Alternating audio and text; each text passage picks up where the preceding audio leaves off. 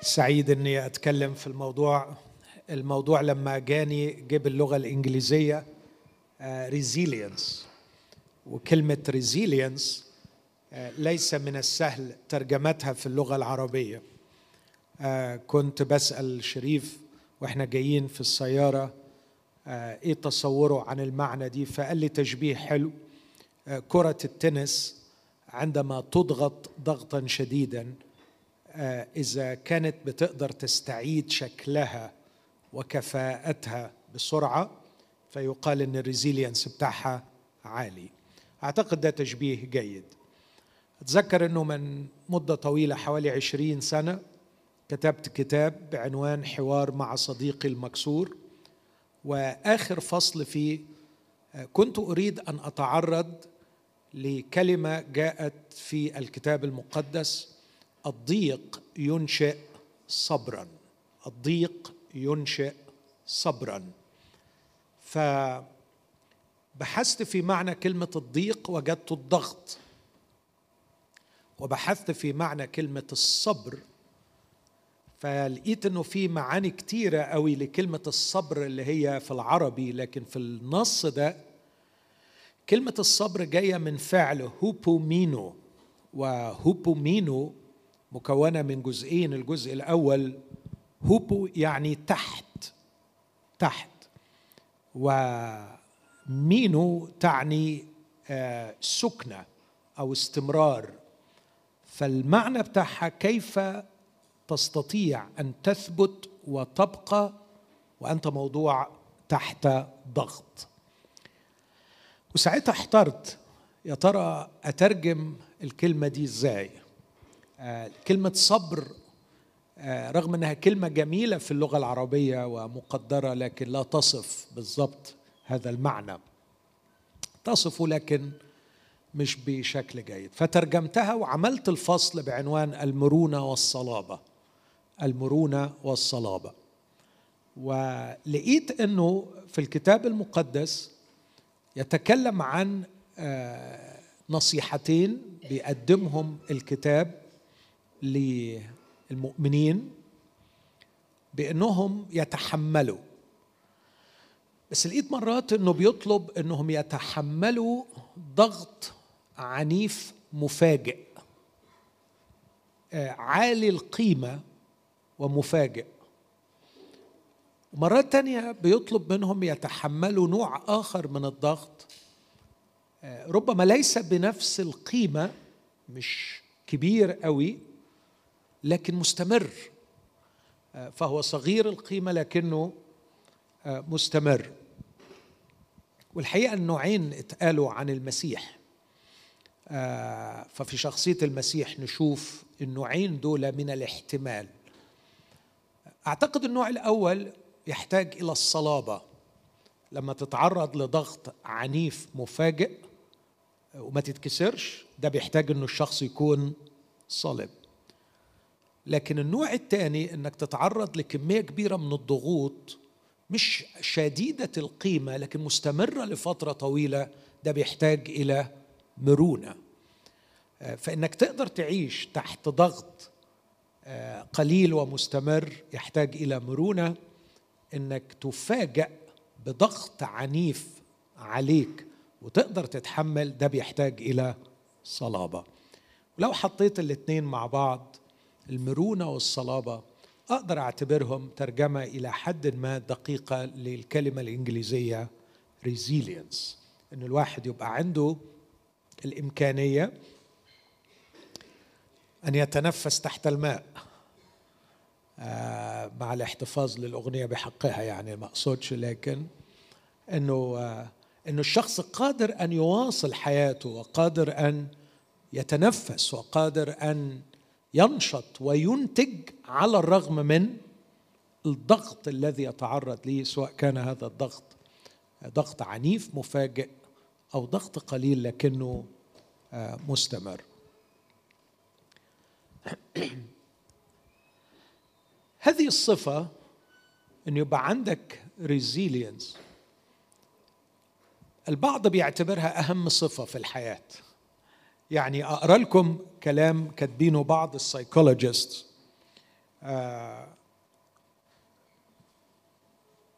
واحد بيقول resilience is the ultimate art of living.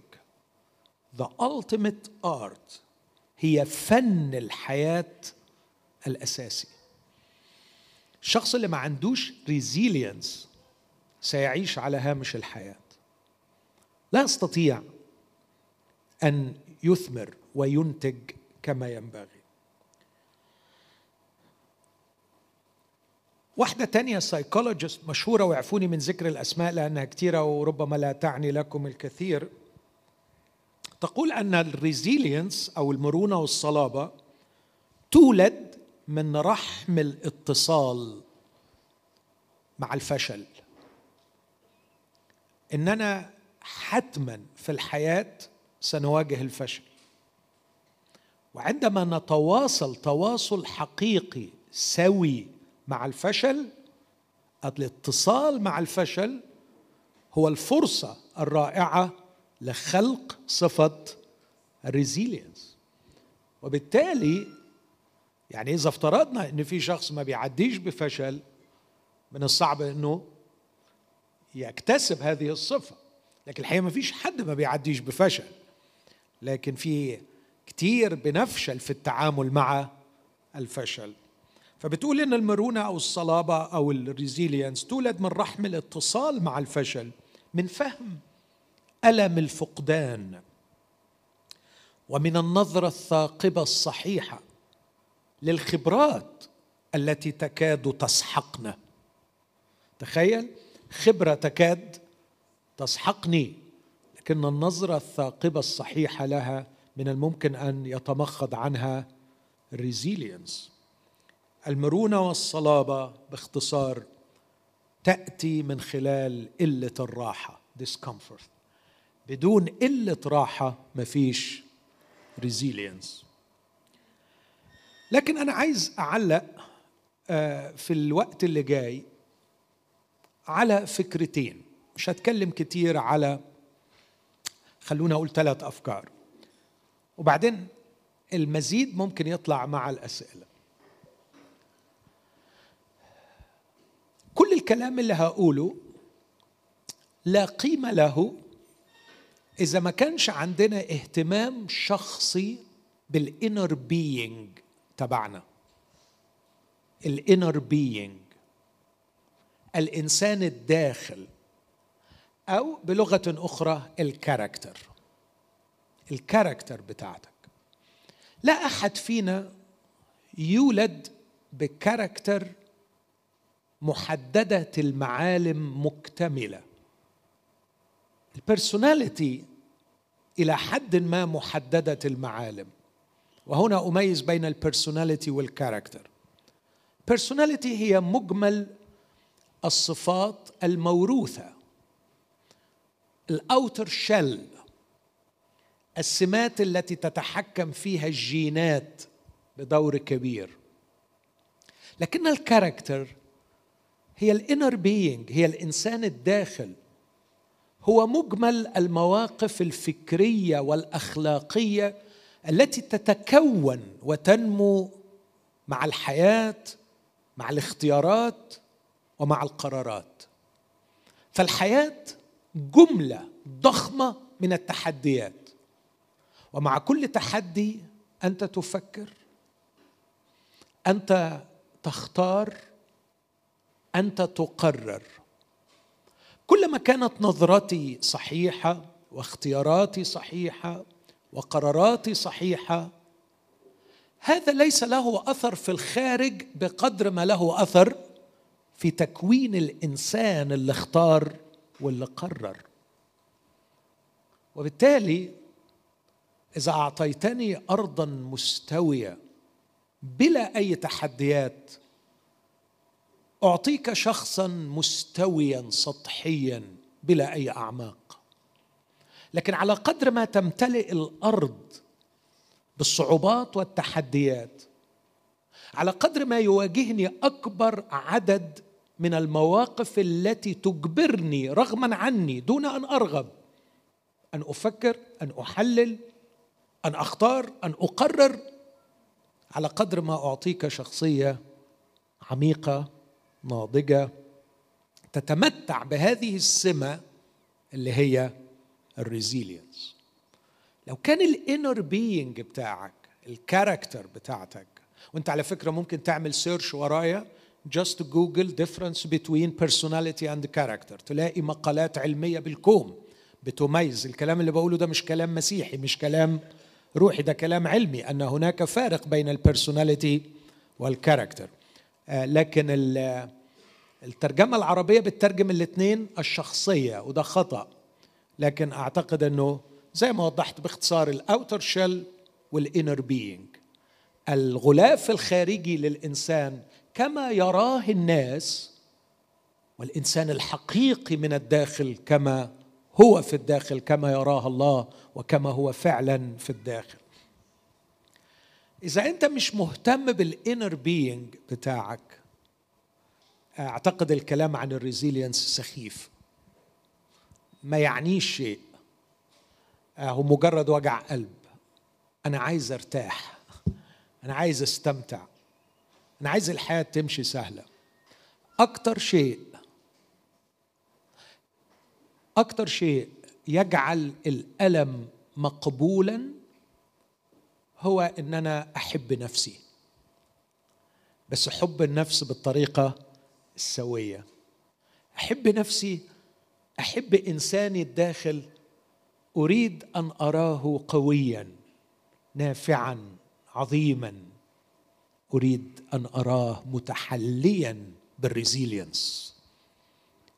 كنت أقول لأولادي كتير، حاجتين ما تحملهمش فيك، ممكن أقف معاك في أي موقف وأمشي معاك في أي مشوار، لكن في حاجتين مش هطيقهم فيك، أن تكون خاطئا شريرا أو أن تكون تافها. مش هتحمل يا ابني إن إنسانك الداخل يبقى رخيص، لكن عايز أشوف إنسانك الداخل قوي عظيم. وأنا أنصح دلوقتي فعلا كل حد فيكم أن يحب نفسه من الداخل ويحلم لها بأجمل وضع. كاركتر كاركتر بتكلم كتير قوي عن الكاركتر، وبحس أنه هو ده اللي هطلع بيه من الدنيا، هو ده اللي هطلع بيه من الدنيا. المخرج المصري المتميز عمرو سلامة كان كاتب من فترة على تويتر هذه العبارة، كان كاتب: لا تتوقع من العالم شيئا، ومن الجانب الآخر أنت لست مدين للعالم بشيء، اجعل استثمارك الأول هو في نفسك. بعدين قال عبارة ممكن يعني أتحفظ عليها، فهي الشيء الوحيد الذي تملكه. أنا وجهة نظري أنه حتى نفسي أنا لا أملكها، لكن هو الراجل عنده نظرة عميقة ثاقبة. استثمر في نفسك، اجعل استثماراتك في شخصيتك. وأقدر أقول من منظور نفسي وروحي، حتما في يوم من الأيام سأخلع الأوتر شيل، سأخلع هذا الجسد، وسأترك الأرض، وسأترك عملي، وسأترك عائلتي، ولن أخرج من هذه الحياة إلا بالإنر بيينج بتاعي، بالكاركتر. وإذا كنت أؤمن بوجود عالم آخر، فإني أريد أن أرحل إلى العالم الآخر في أفضل صورة يمكن أن أصل بها. إذا كنت أؤمن أن الله سيستخدمني في العالم الآخر، وأن العالم الآخر ليس عالم الكسل والتراخي والملل الأبدي، لكنه عالم يضج بالنشاط والحياة، فأنا أريد أن أكون في العالم الآخر إنسانا رائعا. وأريد اليوم أن أكون إنسانا رائعا، إنسانا قويا. كاركتر تتميز بالريزيلينس. إذا لم تحظى الكاركتر بقيمة كبرى في عينيك، كل كلامي اللي جاي هيبقى بالنسبة لك سخيف، ويبقى الكلام عن قبول الألم وقبول الديسكمفورت لايف، قبول حياة ليست مريحة، يبقى كلام سخيف خصوصا في العصر اللي احنا فيه. فأنا حابب أطمن الأول إنه معظم أحبائي أو كلنا أتمنى عندنا احترام واهتمام بالإنر بينج، بالكاركتر. أمين. أنا معي فريق للخدمة، فكتير أعمل كده، أكتب على السبورة من واحد لعشرة ما يجعل الشخص نافعا ومؤثرا في الحياة، وفعلا بكتب كده من واحد لغاية سبعة، كاركتر كاركتر كاركتر كاركتر لغاية نمرة سبعة. وبعدين نمرة ثمانية experiences، خبرات، ونمرة تسعة skills، ونمرة عشرة knowledge. هذه خلاصة خبراتي في هذه الحياة، إن سبعين في المية وربما أكثر من النجاح في الحياة يعتمد على الكاركتر. من فترة قريبة معايا شخص بيساعدني أحيانا في قيادة السيارة، شخص جميل، هو مش حاصل على الابتدائية، ما كانش يعرف يقرأ ويكتب، بس في حديث كده وهو بيوصلني المحطة قال لي ما هو زي ما انت بتقول يا دكتور اهم حاجة الكاركتر. فعلا عجبتني قوي، طالعة من بقه زي العسل. قلت له يا وصلتك؟ قال لي اه طبعا، ما انت عمال تكرر فيها كتير. آه.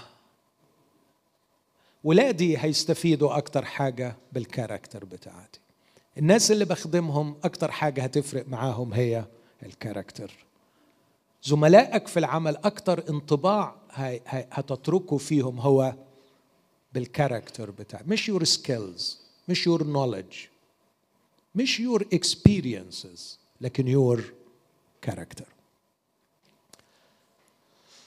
إيه اللي بيعطل الاستثمار في الكاركتر اللي يوصلنا للريزيلينس؟ هركز على حاجتين، الحاجة الأولانية نابعة من الثقافة العربية، والحاجة الثانية نابعة من الثقافة العالمية والتطور العصري الذي نعيشه. من الثقافة العربية عندنا مأساة كبيرة أن معظم استثماراتنا متجهة للإيمج مش للكاركتر. معظم الاستثمارات متجهة في الثقافة العربية إلى الإيمج، الصورة، وليس الشخصية. عدي على صاحبك معرش، ما تعديش على صاحبك مكرش. مش ضروري تفهموا المثل، اللي فاهمه كويس، لكن ممكن اقعد اجيب امثله كتير قوي، لكن يكفي ان الكلمه دي بتتحط كمبدا اخلاقي في العيله، حتى العيله للاسف المسيحيه. يا ابني الناس يقولوا علينا ايه؟ اهم حاجه الناس هيقولوا ايه، اهم حاجه صورتي قدام الناس. رايت اباء يؤدبون ابنائهم دون اي تفكير في احتياجات الولد، دون اي تفكير في خير الولد، هو بيفكر في حاجه واحده، صورتي قدام الناس، صورتي قدام العيله، صورتي قدام الكنيسة. كان بيبقى شيء بالنسبة لي خطير ومغامرة مني، لكن أشكر الله أني خضت هذه المغامرة ولست بنادم. كنت أقول لأولادي الاثنين أرجوكم اوعوا في يوم من الأيام تعملوا حاجة واحدة عشان خاطر انتوا ولادي. أنا لا يشرفني إنكم تعملوا حاجة الصح لمجرد إن أنتوا ولادي، اعملوا الصح لأنكم مقتنعين إنه هو صح. أكيد كان خطر، وأكيد كانت مغامرة، وأكيد كان ليها تكلفتها في بعض الأوقات، أنهم استعملوا حريتهم لارتكاب الأخطاء، لكني لست بنادم. لكي أمحي من ذهنهم فكرة الاستثمار في الصورة وليس الاستثمار في الكاركتر. الضغط المجتمعي علينا عنيف جدا، آه وعشان كده بتفرق معانا قوي صورتنا قدام الناس. مش عايز أحكي قصص كتيرة مؤلمة عن النتائج التي حصلها آباء كثيرون بسبب هذا الأمر، لكن أثق أني بكلم أحباء ناضجين وفاهمين. طب وفي الآخر وبعد ما استثمرت في الصورة تكتشف أن المسافة بينك وبين حقيقتك في الداخل تزداد بعدا وبعدا وبعدا، لدرجة توصل أنك وانت بتصلي حتى أنت ما بتطلبش طلبات من الله من أجل ذاتك الحقيقية، لكن بتطلب من أجل الإيمج بتاعتك قدام الناس.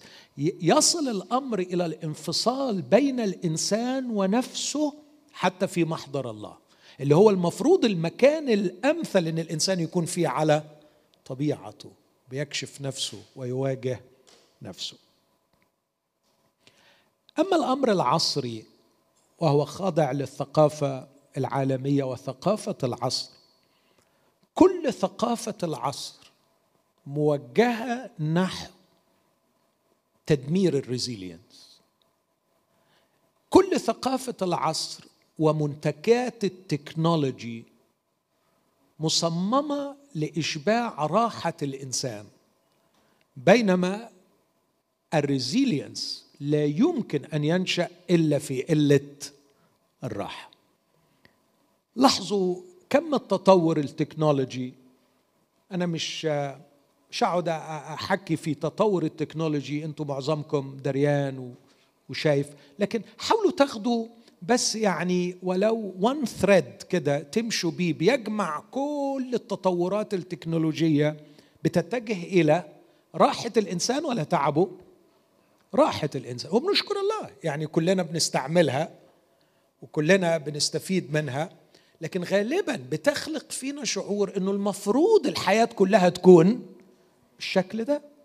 فاليوم نحن نشكو ألما إن كان في شوية مية في الشارع، يا it's it's يعني it's too much. المفروض إن الدولة تكون بتعمل حاجات علشان ما نتعطلش خمس دقايق وإحنا بنسوق، أو إنه السيارات يعني يعني آخر مرة كنت راكب سيارة مع صديق ليا في مصر من فترة قريبة، آه الشاشات الإلكترونية في السيارات آه عمالة تتطور لو تاخدوا بالكم، فلقيته بيقلب من مكان لمكان بأنه بيعمل للشاشة كده يعني، طبعا لأنه يعني معقول هيدوس بصباعه كمان يعني it's too much، إنه يعني آه يعني مش معقول أبدا كمان هيتعب نفسه. يعني كان زمان تدوس على زرار بعد كده بقى تاتش، لكن it's too much إنك تعمل تاتش حاليا، لكن يعني قلب كده وكده وخلي ال... فالتكنولوجي بتتجه إلى المراهنة على من يشتريها. طبعا هو عايز التكنولوجي اللي بيعملها، عايز حد يشتري، ولكي يراهن أو لكي ما يربح ويتأكد من شراء المنتج التكنولوجي بتاعه، هو بيراهن على رغبتك في الراحة ورغبتك في الهروب من مواجهة أي ضغط أو معاناة. نظام التعليم في بلادنا العربية يتجه بصفة كبيرة جدا إلى ليس إرهاق الفكر وليس إرهاق العقل في البحث والاستقصاء، لكن في أنك تنجح في الامتحان.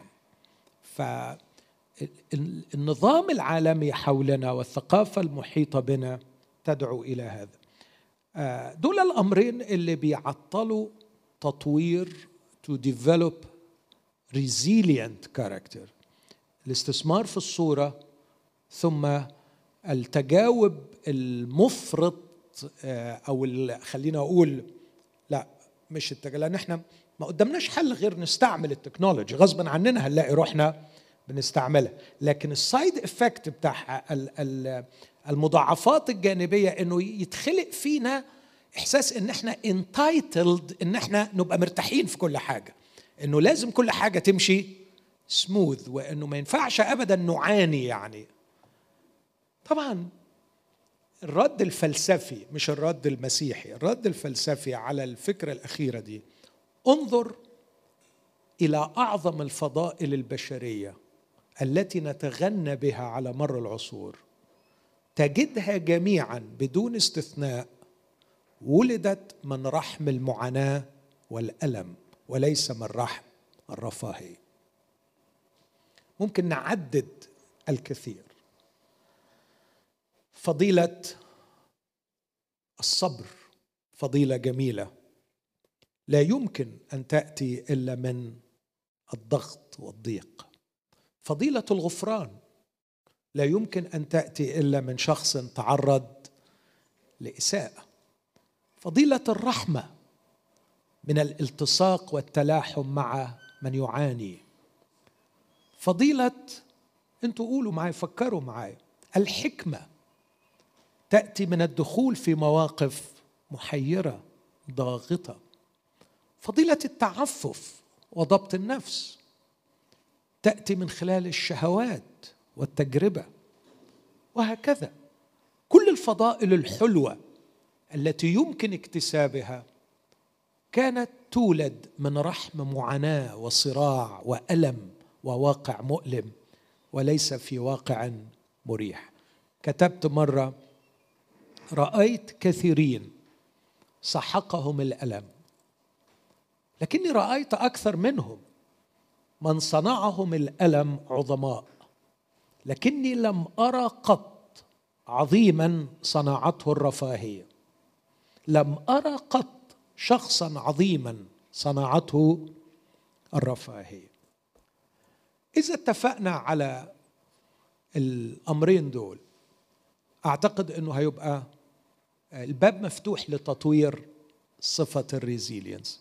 الأمر الأول أن نكف عن الاستثمار في الصورة ونستثمر في الكاركتر، والأمر الثاني أن احنا، طبعا هقول إزاي يعني بعد شوية، الأمر الثاني ان احنا ما نكونش ضحايا للمضاعفات الجانبيه للتكنولوجي اللي غصبا عننا بنستعملها وبنستخدمها. فلما ربنا يكرمنا بفرصه للتعب شويه ما نهربش منها، ما نهربش، يعني خلينا نستفيد منها. زي بالظبط في مصر زمان كانت الناس تجري ورا الاتوبيس، مظبوط يا سيس يوسف؟ كنا بنجري ورا الاتوبيس، اه او تضطر انك تمشي. لكن دلوقتي ما فيش أتوبيس تجري وراه ولا في مكان تمشي، فلازم تروح الجيم أو لازم أنت تنزل تمشي الصبح، فأنت محتاج لبذل مجهود. فلما الحياة تفاجئنا بشيء من التعب والألم، خلونا ناخد فرصة للتدريب، لأن نفسياتنا وشخصياتنا من الداخل تحتاج إلى هذه الجرعة من الضيق والجرعة من الألم. لكن خلوني أقول لكم التكنولوجي عاملة إيه، وحابب أصيغ اللي عاملاه التكنولوجي لأن شايف قدامي كتير عندهم أولاد. هعلق عليها من منظور تطوير الريزيلينس في الأطفال، وأكيد اللي ينطبق على الأطفال ينطبق على الكبار، بس أبقى بالمرة ضربت عصفورين بحجر، إنه اديت بعض النصايح للآباء وفي نفس الوقت ممكن الآباء يستفيدوا منها لأنفسهم. في دراسات اتعملت على ما يسمى حاليا الواي جنريشن. عارفين الواي جنريشن اللي هم الميلينيالز، اللي هم تقريبا بدءا من خمسة وتسعين، مواليد خمسة وتسعين ستة وتسعين، وبعديهم اللي من مواليد ألفين بنسميهم زي جنريشن. فالدراسات اللي معمولة على الواي جنريشن والزي جنريشن انهم ميح في الريزيلينس، عندهم مشكلة كبيرة جدا في مسألة الريزيلينس، نقص حاد. وطبعا السايكولوجيست عمالين يشتغلوا على الموضوع ده، فلقيوا الأسباب الآتية، خمس أسباب هقولهم بسرعة. يستخدم الأطفال أجهزتهم ليتجنبوا الشعور بالملل وعدم الارتياح. لا يحتاج الأطفال أن يشعروا بالملل، فبكل سهولة يستطيعون أن يستخدموا التابلتس. لا يحتاجون أن يتعاملوا مع الحزن أو الغضب أو خيبة الأمل، فبكل سهولة يمكنهم الهروب من خلال تصفح صفحات وسائل التواصل الاجتماعي. يهرب على الفيسبوك أو الانستجرام، أو يغرق في لعب ألعاب الفيديو بلا تفكير. مجرد ما تواجهه مشكلة ملل أو حزن أو غضب، هو مش محتاج يواجهها. أواجهها ليه؟ أحسن حاجة أهرب منها. طب أهرب منها لإيه؟ فيسبوك، انستجرام، أو فيديو جيمز. وخبرة الغضب دي اللي هي لقطة، أو خبرة الملل لقطة تتطور من خلال مواجهتها لتكون شخصا أفضل يفقدها الولد. الأمر الثاني، أصبحت العائلات أقل تواصلا. أنا كان ممكن لو بعرض أجيب لكم صور كتير قوي. صورة مشهورة اللي راحوا يزوروا الجدة بيحتفلوا بيها، قاعدين خمسة من هنا وخمسة من هنا وهي في النص، وكل العشرة كل واحد ماسك الموبايل بتاعه، والجدة عمالة يا حرام تبص عليهم، والتعليق يا ريت كنتوا تسيبوا الست تنام وترتاح بدل وجع القلب ده. الأمر الذي يدعو للسخرية أنه برغم ازدياد عدد التليفونات في مصر، عندنا اثنين تليفون لكل مواطن يعني عندنا رقم، لا دي مبالغة شو، بس عندنا رقم أكتر من التعداد السكان فعلا، يعني عدد الخطوط المحمول أكتر من عدد السكان. على الرغم من زيادة عدد التليفونات، التواصل قل لدرجة غير مسبوقة بين أفراد العائلة. يفضل الأطفال الانسحاب إلى غرفهم لمشاهدة فيديوهات على أجهزتهم الخاصة بدلا من الجلوس مع الأسرة. الأحاديث العائلية أثناء السير في السيارة، ما عادش في مناقشات في السيارة، استبدلت بسماعات في أذن الأطفال يستمعون بها إلى الموسيقى التي يحبونها. الأجازات العائلية أصبح هدفها التقاط صور جميلة لتنزيلها وتحميلها على الانستجرام. أصبحنا، بقول التعبير ده دايما، لسنا نخلد اللحظة بالتقاط الصورة، لكن نصنع اللحظة من أجل الصورة. يعني زمان كان الحدث الجميل يفاجئنا، فنروح مصورينه علشان الحدث في حد ذاته يعني شيء بالنسبة لنا، نحب هذا الحدث الذي فاجأنا فخلدناه بصورة. النهاردة لا، النهاردة تعال نتصور علشان ننزل الصورة فيقال عنا هذا الشيء. لما تضرب ده في مأساة الاستثمار في الإيمج، الدنيا بتتكلكع أكتر وأكتر.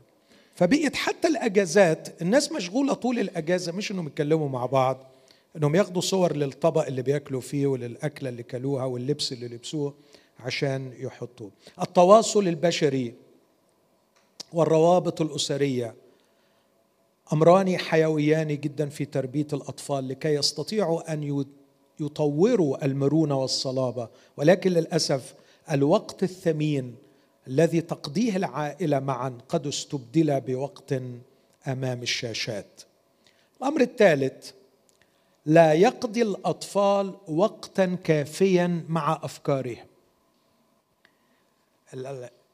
ما بيقعدش مع، يعني أول حاجة قلنا أنه ما بيواجهش الملل وعدم الارتياح، تاني حاجة ما بيقعدش مع الأسرة، تالت حاجة ما بيقعدش مع نفسه.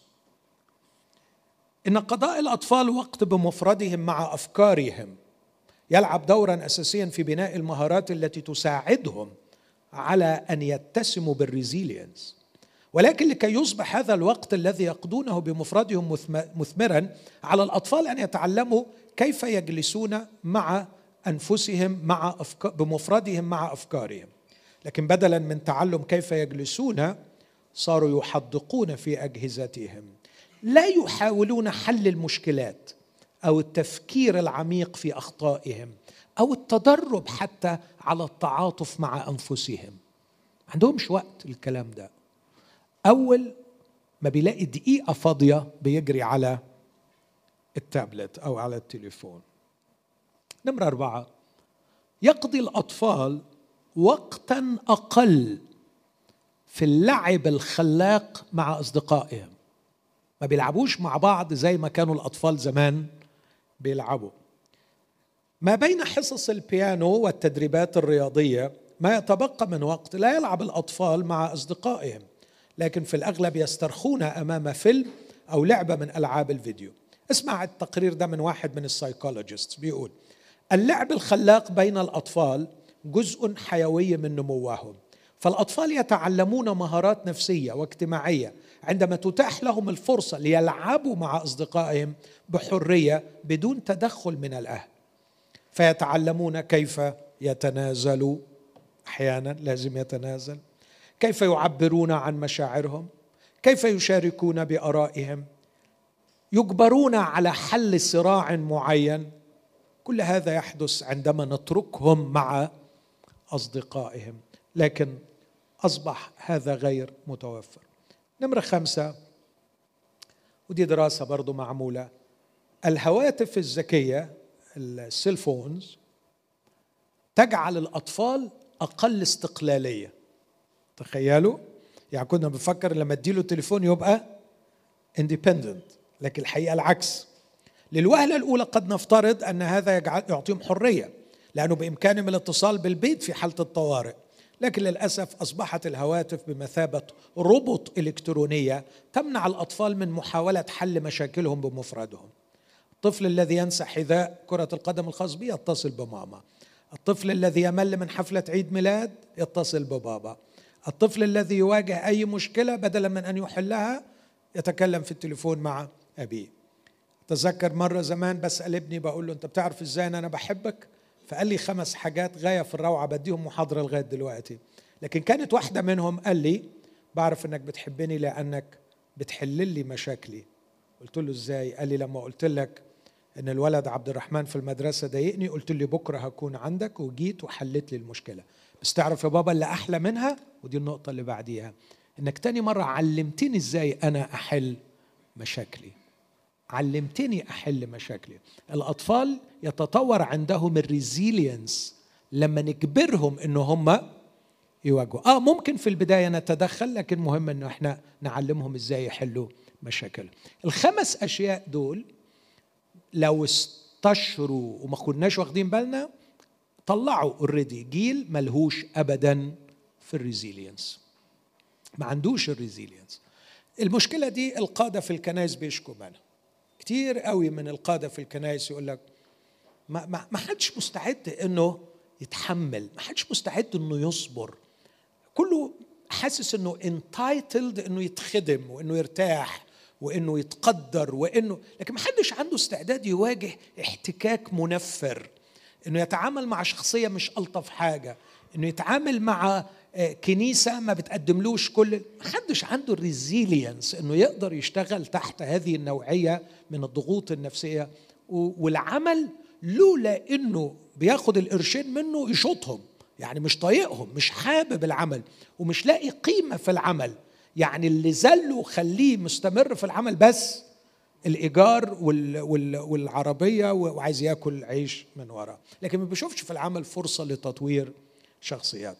الخمس حاجات دول بلا شك موجودين الأيام دي في الأطفال أو في الشباب ومستمر، لكن ألا تشعروا أنه ممكن نطبق الخمس حاجات دول علينا إحنا ككبار؟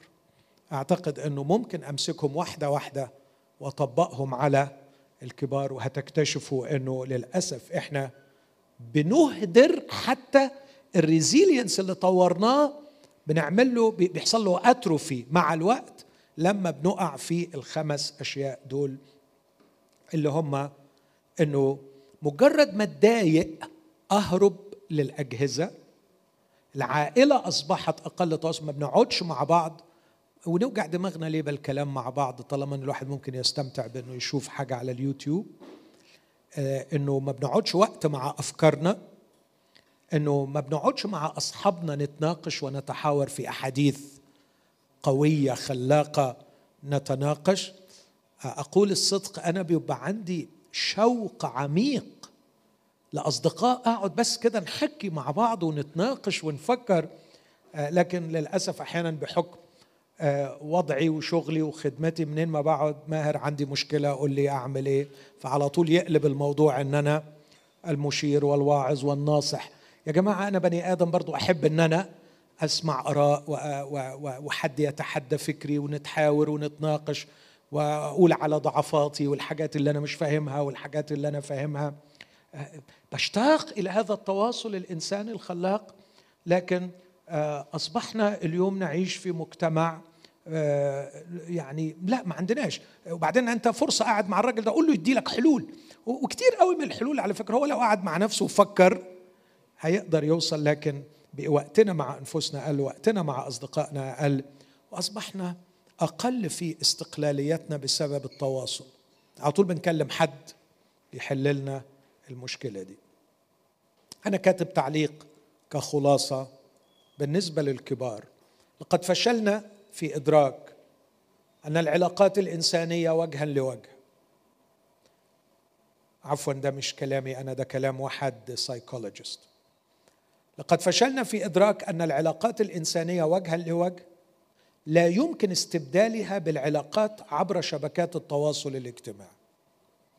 ودي واحدة بقى من أكتر الحاجات اللي بتضعف الريزيلينس، قضاء الساعات على وسائل التواصل الاجتماعي. فالتواصل الإلكتروني يمكن أن يغذي القلق فينا وفي أولادنا. كلما استخدمنا الأجهزة الإلكترونية كوسيط للعلاقات الاجتماعية، كلما زادت هذه الخبرات الاجتماعية سطحية وفقرا. ومثل أي مهارة، عدم التدريب هذا يعيق نمو المهارات التي تبني الريزيلينس، مثل السايكولوجيست ده حاطط التحكم في المشاعر، قدرة على التحكم في المشاعر، قدرة على التأقلم مع الضغوط، الذكاء في التواصل الاجتماعي. هذه وصفة للمزيد من الضغط النفسي والمخاوف والقلق، اللي هي الانسحاب من العلاقات وجها لوجه إلى العلاقات عبر الفيسبوك والإنستجرام وتويتر وغيرها. دراسة تانية عملت حاجة عن العلاقات العكسية ما بين التكنولوجي والمهارات الإنسانية الشخصية، وبتبين إزاي إنها بتقلل الريزيلينس. فاسمعوا كده بسرعة، وبعدين أفتح باب للأسئلة في النقطة في اللي أنا قلته، وواصل بعد كده شوية. كلما زادت التكنولوجي، كلما زاد استعمالنا للتكنولوجي، كلما قل التعاطف. كلما زادت المعلومات، قلت فترة الانتباه، الاتنشن سبان. واحنا النهارده فلادت بالمعلومات. في في كاتب كبير قوي اسمه تيم إلمر، عمل دراسة جميلة عن برضو الجيل ده، واي ثينك انه نشروا كتاب اسمه artificial maturity، انه الاولاد في السن ده عندهم نضوج زائف. ليه نضوج زائف؟ لانه لما تفتح له اي موضوع ممكن يتكلم بخبرة رهيبة في المعلومات. عنده معلومات بس ما عندوش خبرة في الحياة، فبيسميه فولس ماتيوريتي أو إن أوثنتيك ماتيوريتي. كلما زادت المعلومات قلت القدرة على التركيز والانتباه. كلما اتسعت الخيارات، عندك أوبشنز كتير قوي. النهاردة بقى فيه مرض مشهور بنشوفه في العيادات النفسية اسمه فومو، fear of missing out، إنه بتدخل المنيو، تفرج على الناس يا حرام، والضغط النفسي لما بيمسك المنيو بتاعت المطعم، ولا لما يجي يدخل عايز ينقي حاجة. كم الخيارات رهيب جدا، فده بيعمل ضغط نفسي على الشخص. لكن الدراسة بتقول كلما اتسع مجال الخيارات، كلما ضاق الالتزام طويل المدى، الشخص ما بيعرفش يعمل كوميتمنت. كلما زادت المثيرات الخارجية، قل الحافز الداخلي، سيلف موتيفيشن. آه، انت لما تكون تحت رحمة ان في حاجات بتثيرك باستمرار من بره، آه، ما بتقعدش مع نفسك وتحفز انت نفسك انك تعمل الحاجة. والقدرة على تحفيز النفس واحدة من اروع سمات الذكاء العاطفي او الذكاء الوجداني، انك لما تبقى ما فيش مثيرات من بره ومحبط وفشلان ومالكش نفس تشتغل، ازاي تقدر تحفز نفسك. دي قدرة، ده الريزيلينس، دي قدرة جميلة جدا. بس لو انت طول الوقت مغمور بمثيرات من بره، ما عندكش فرصة وما عندكش وقت ان انت تحفز نفسك. التكنولوجي بتساعد على ايجاد مثيرات خارجية. كلما تضاءلت تبعات الفشل consequences of failure، كلما قلت تبعات الفشل اختفت معها قيمة النجاح. يعني كل ما الواحد أهله يلحقوه إنه لما يغلط في حاجة هم يدفعوا الثمن، ولما يفشل في حاجة هم يحلوا المشكلة، كل ما قيمة النجاح في حد ذاتها رخصت. ما بقيش النجاح شيء عزيز الواحد يبحث عنه ويكافح. كلما تمادت العلاقات الافتراضية انحدر الذكاء الانفعالي. كلما كثر المحتوى المجاني كلما زاد شعورنا الزائف بالأحقية entitlement، ليه حق. بص تلاقي الشباب كله عنده استع... عنده إحساس كده إنه هو ليه الحق في بلد تعمل له كل حاجة، وليه الحق في كنيسة تقدم له كل حاجة، وليه الحق في عيلة تقدم له كل حاجة. هذا الإحساس بالانتايتلمنت، أنا ليا الأحقية، ده جاي بسبب كثرة المحتوى المجاني المقدم اليوم في مجالات كتير جدا. أكتفي بدول وبعدين أقول أنا إيه اللي بقترحه للكبار لزيادة الريزيلينس. هقترح نظرية نفسية اسمها ريفريمينج، لكن يعني ريفريمينج إعادة التأطير، أن تضع نفسك في إطار مختلف، لكن هقدمها بصفة عامة وبعدين هقول كيف يمكن أن نطبقها من منظور مسيحي، بس بعد ما أسمع بعض الأسئلة في اللي أنا قلته لغاية دلوقتي.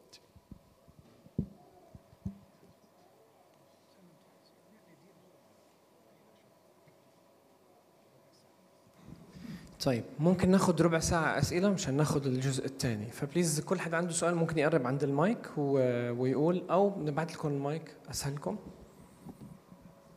جاك جاك تحب تطلعي؟ تفضل بليز.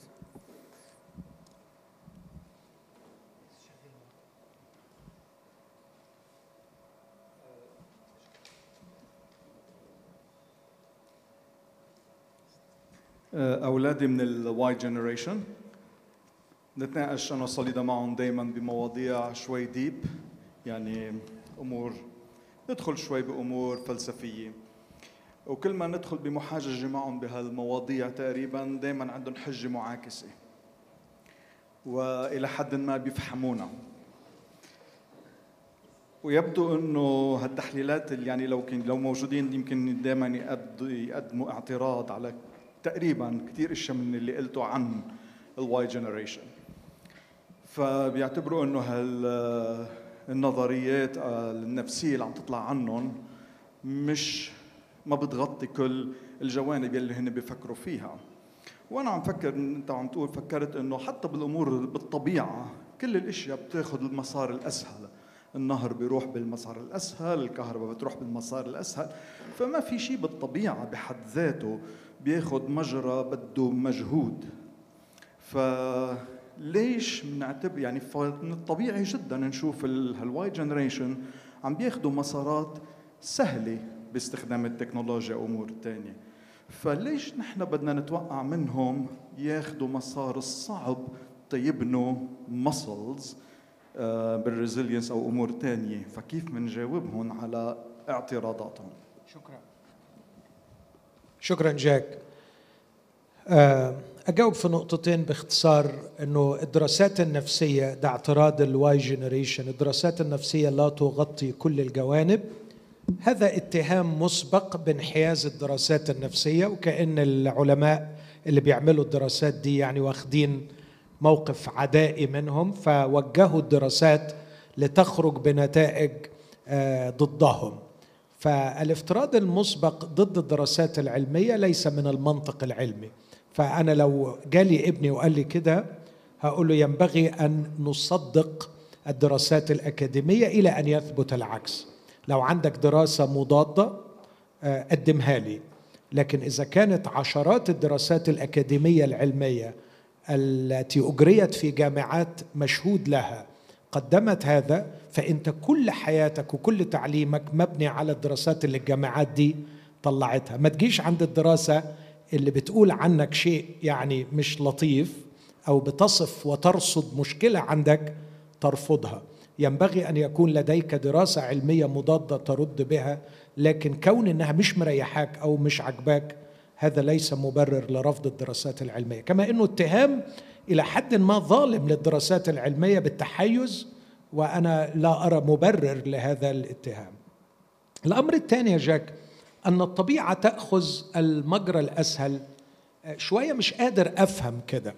بالعكس، نحن لدينا من الطبيعة مثلا أن الجثة الميتة تجري مع التيار، وأن الشخصية الضعيفة هي التي تتأثر بالبير بريشر وتمشي معه، وأن النبات الذي ينمو في ظروف قاسية دائما يكون ساقه عنيفا وقويا، وأن النخلة التي تضطر في الصحراء الجرداء أن تمد جذورها عميقا إلى أعمق نقطة لكي تسحب من المياه الجوفية تستطيع أن ترتفع لأعلى بقدر نزولها إلى أسفل. فأنا بشوف بالعكس الطبيعة مليانة بالأمثلة التي ترينا أن بذل المجهود والسير ضد التيار والصراع مع الطبيعة يخلق شخصيات أفضل.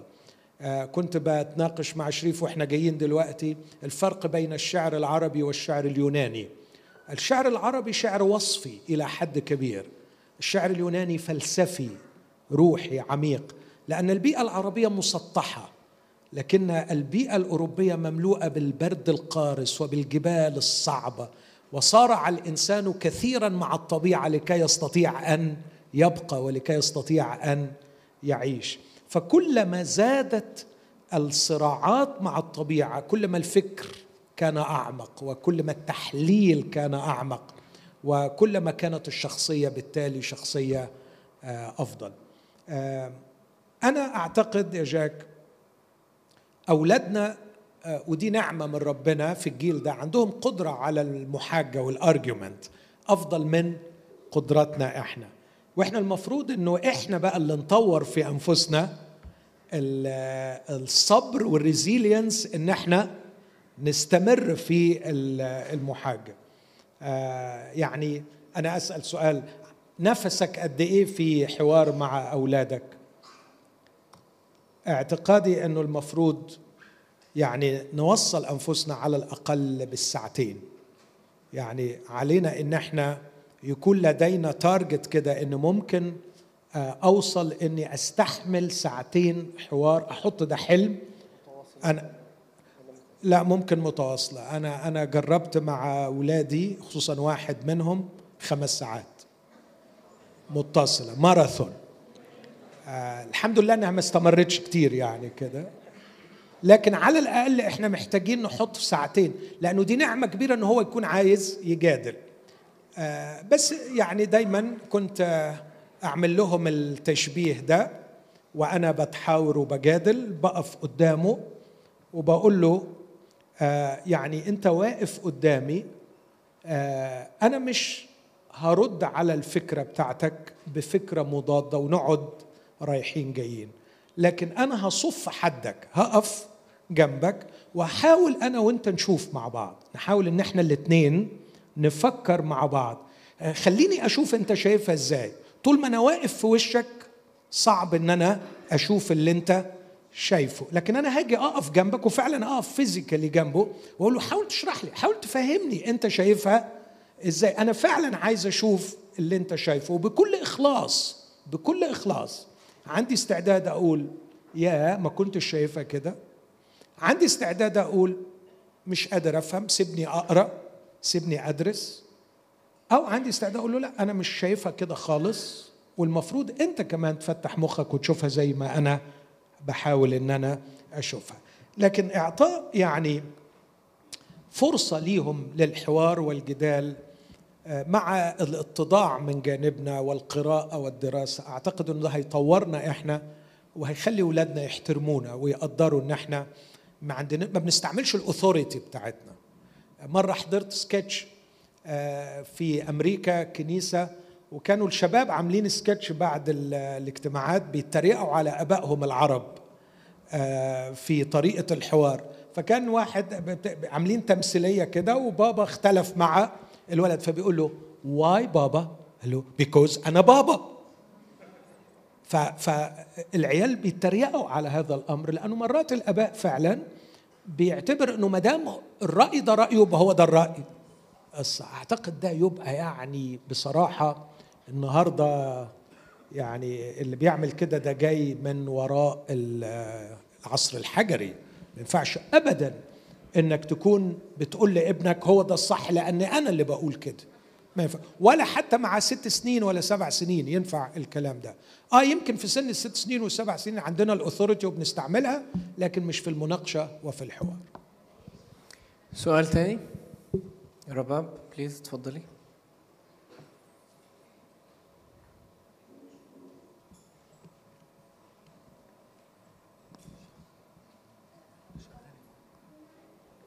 اه شغلي لا شغلي شغلي طلعي.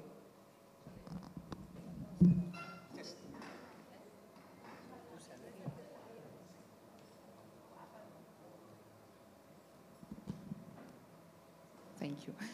حضرتك قلت انه الاختبارات والمعاناة الصعبة هي اللي بتخلق الفضيلة. طب يعني مثلا فضيلة زي الحكمة والتعفف وضبط النفس، اذا كان الشخص ما مرش باختبارات صعبة في الامر ده، هل معناها انها مش هتطلع عنده الفضائل ديت؟ ويعني ازاي يحل حاجة زي كده؟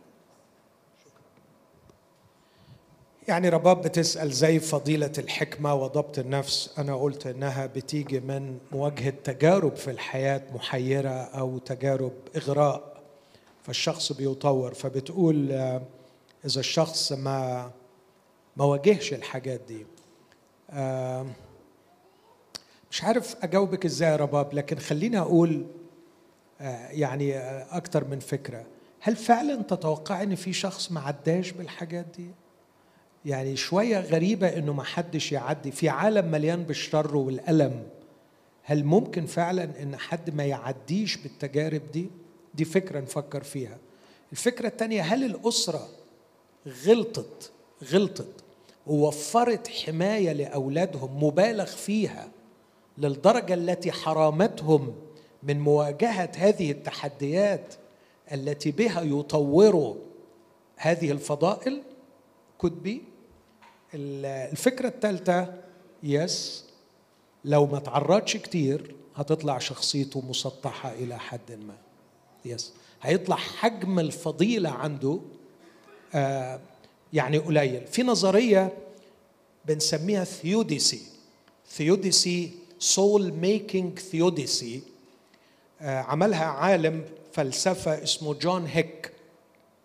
جون هيك هو مش مسيحي، لكن بيقول بيحاول يفسر ليه ربنا، هو يؤمن بالله يعني، لكن بيقول ليه ربنا سمح بوجود الشر والألم في العالم.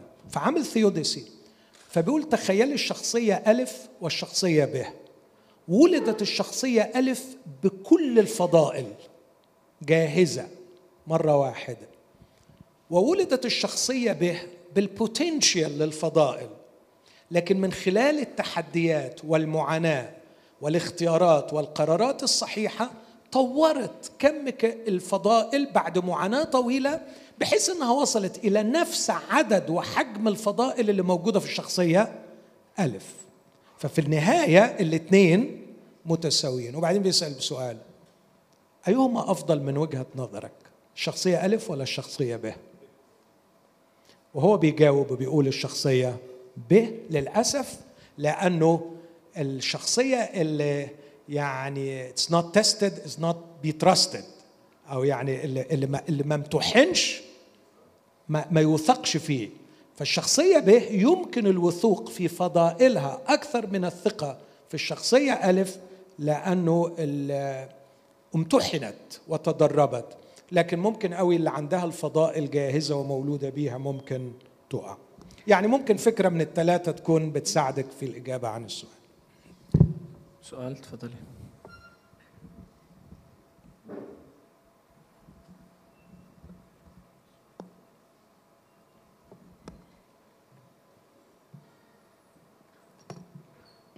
حضرتك قلت ان ثقافه العصر عايزه تدمر تدمر الراحه وتدمر الناس تفكر، وان هي تبقى قله الراحه.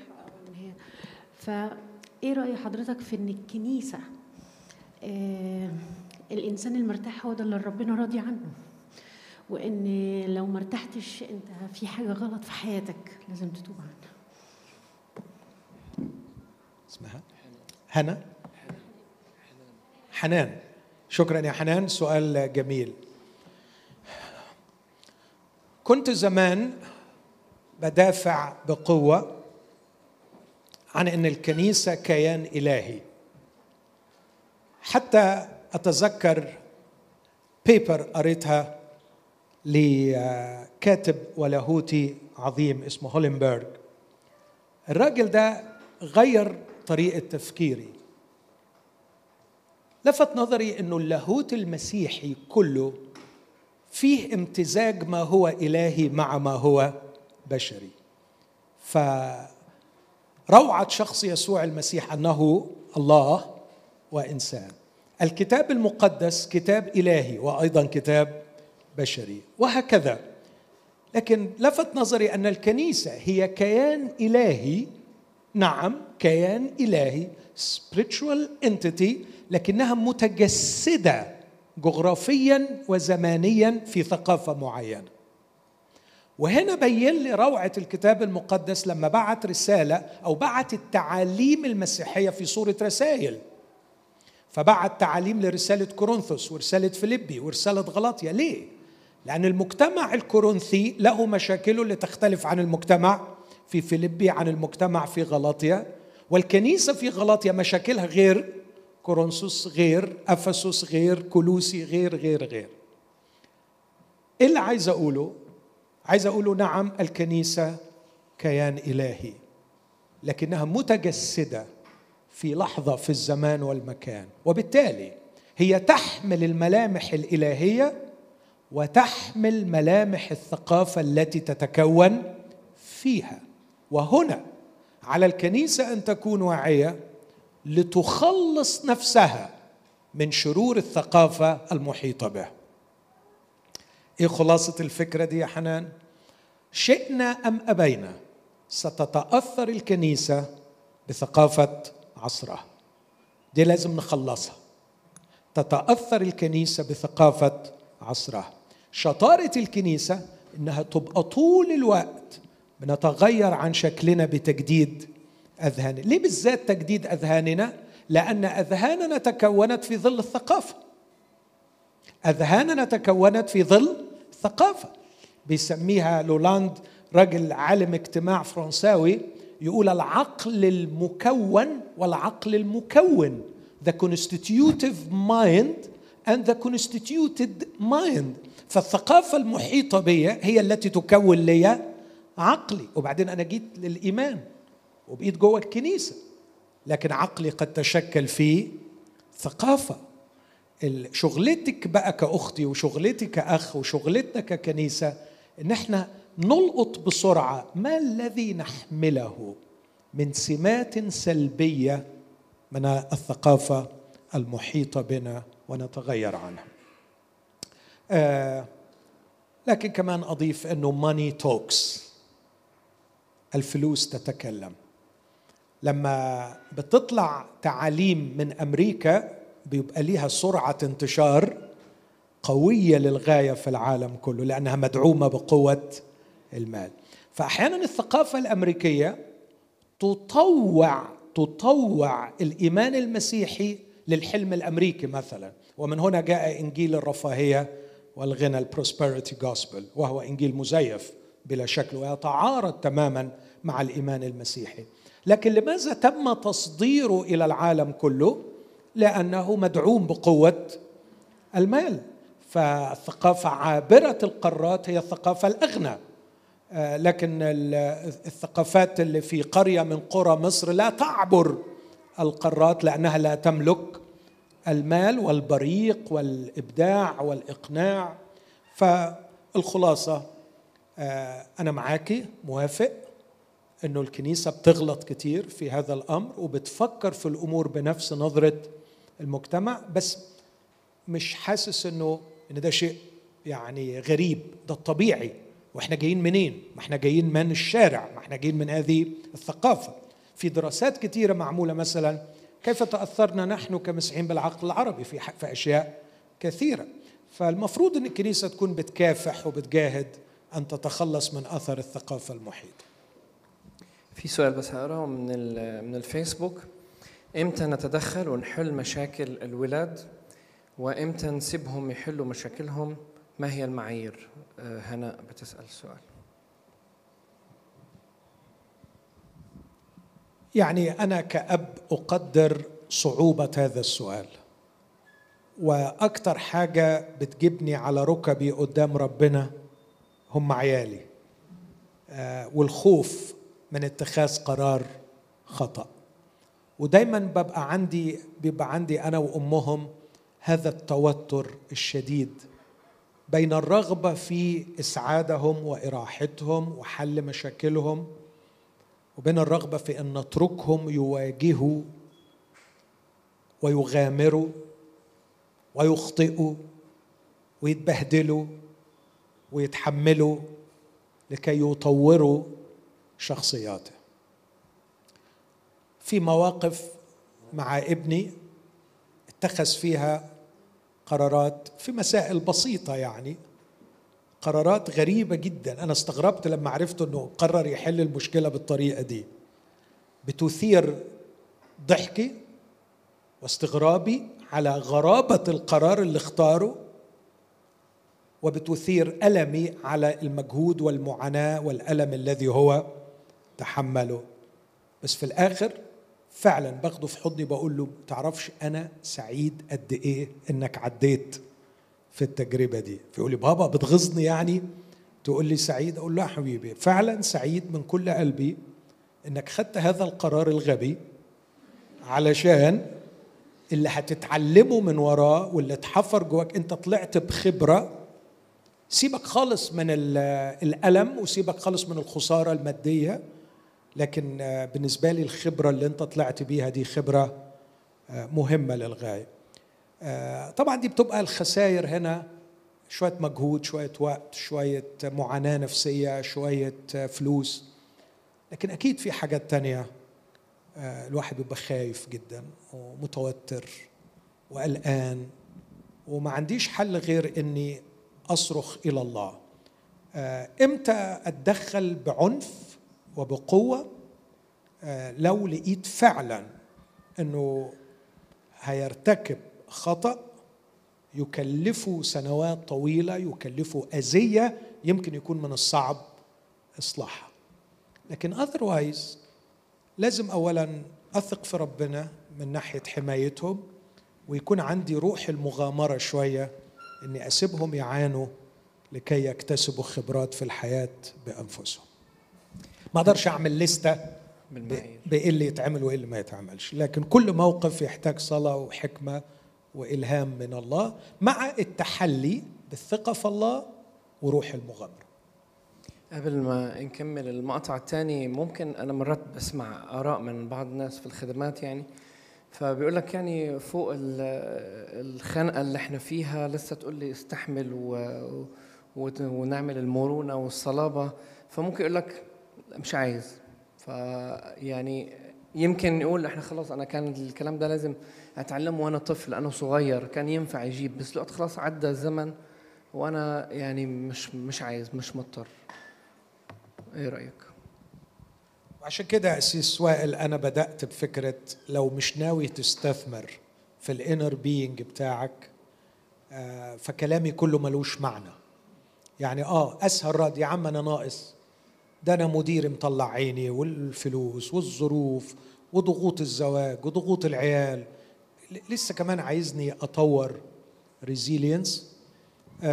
أقول للي بيفكر بالطريقة دي هذا المنهج على فكرة مش هيقلل الضغوط، هيزودها، لأنه هيخلي شخصيتك أعبط أكثر عبطا يعني حقيقي، وبالتالي لما هتيجي تتعامل مع نفس المشاكل دي بكرة هتكون خبرتك أقل، وهيبقى الحمل بتاعها أثقل. فبالعكس أنت متقدمة لك فرص لتطوير نفسك للأفضل. الحاجة التانية، أنت مش بتحب نفسك. أنت بتحب نفسك بالمفهوم الغلط. تحب نفسك يعني تدلعها، بس في فرق إنك تحب نفسك وتدلع نفسك. أنا ما بقولش دلع نفسك، لكن بقول حب نفسك. دلع نفسك يعني اسم الله عليك يا نفسي من التعب، بعد الشر عليك يا نفسي من الوجع، استريحي يا نفسي، دلعي يا نفسي، نامي يا نفسي، استمتعي يا نفسي. just eat it، كلي، treat your taste buds. نفسك في آيس كريم خده، نفسك في الأكلة الفلانية اعملها، نفسك تتفرج ساعتين ثلاثة على الفيديوهات دي just enjoy it. بتقعدش تغلب في نفسك، ده ما اسموش محبة للنفس، ده اسمه تدليل للنفس، والتدليل للنفس يهلكها. هذا تعليم المسيح، بالمعنى هنا بقى من يحب نفسه يهلكها. من يريد أن يخلص نفسه بالطريقة الغبية دي بيعمل فيها إيه؟ يهلك. لكن من يهلك نفسه أن يقول لها نو نو نو، في حاجات أهم، في الصح، هعمل كذا، هحاول أفكر، هحاول أقرأ، هحاول أحل المشكلة، هحاول أتشاور مع أصدقاء، هحاول أطور الإمكانية دي على الصبر، فهذا يخلصها يخلصها. فما أعتقدش أنك تقبل أنك تعمل كده مع أولادك. يعني أعتقد لو قلت لك حب ابنك غير لما أقول لك دلع ابنك. التدليل يفسدهم، لكن المحبة تبنيهم. نفس كلام اعمله مع نفسك، حب نفسك لكن ما تدلعهاش. الحاجة الثالثة، لو أنت مسيحي، أنا فعلا مستغرب، لأنه الكتاب بيقول أنه لا يمكن هتكون عندك تزكية، تزكية بمعنى أنك مزكى للعمل مع الله بدون الضيق. فالضيق ينشئ صبر، والصبر تزكية. كيف تتزكى لخدمة الله؟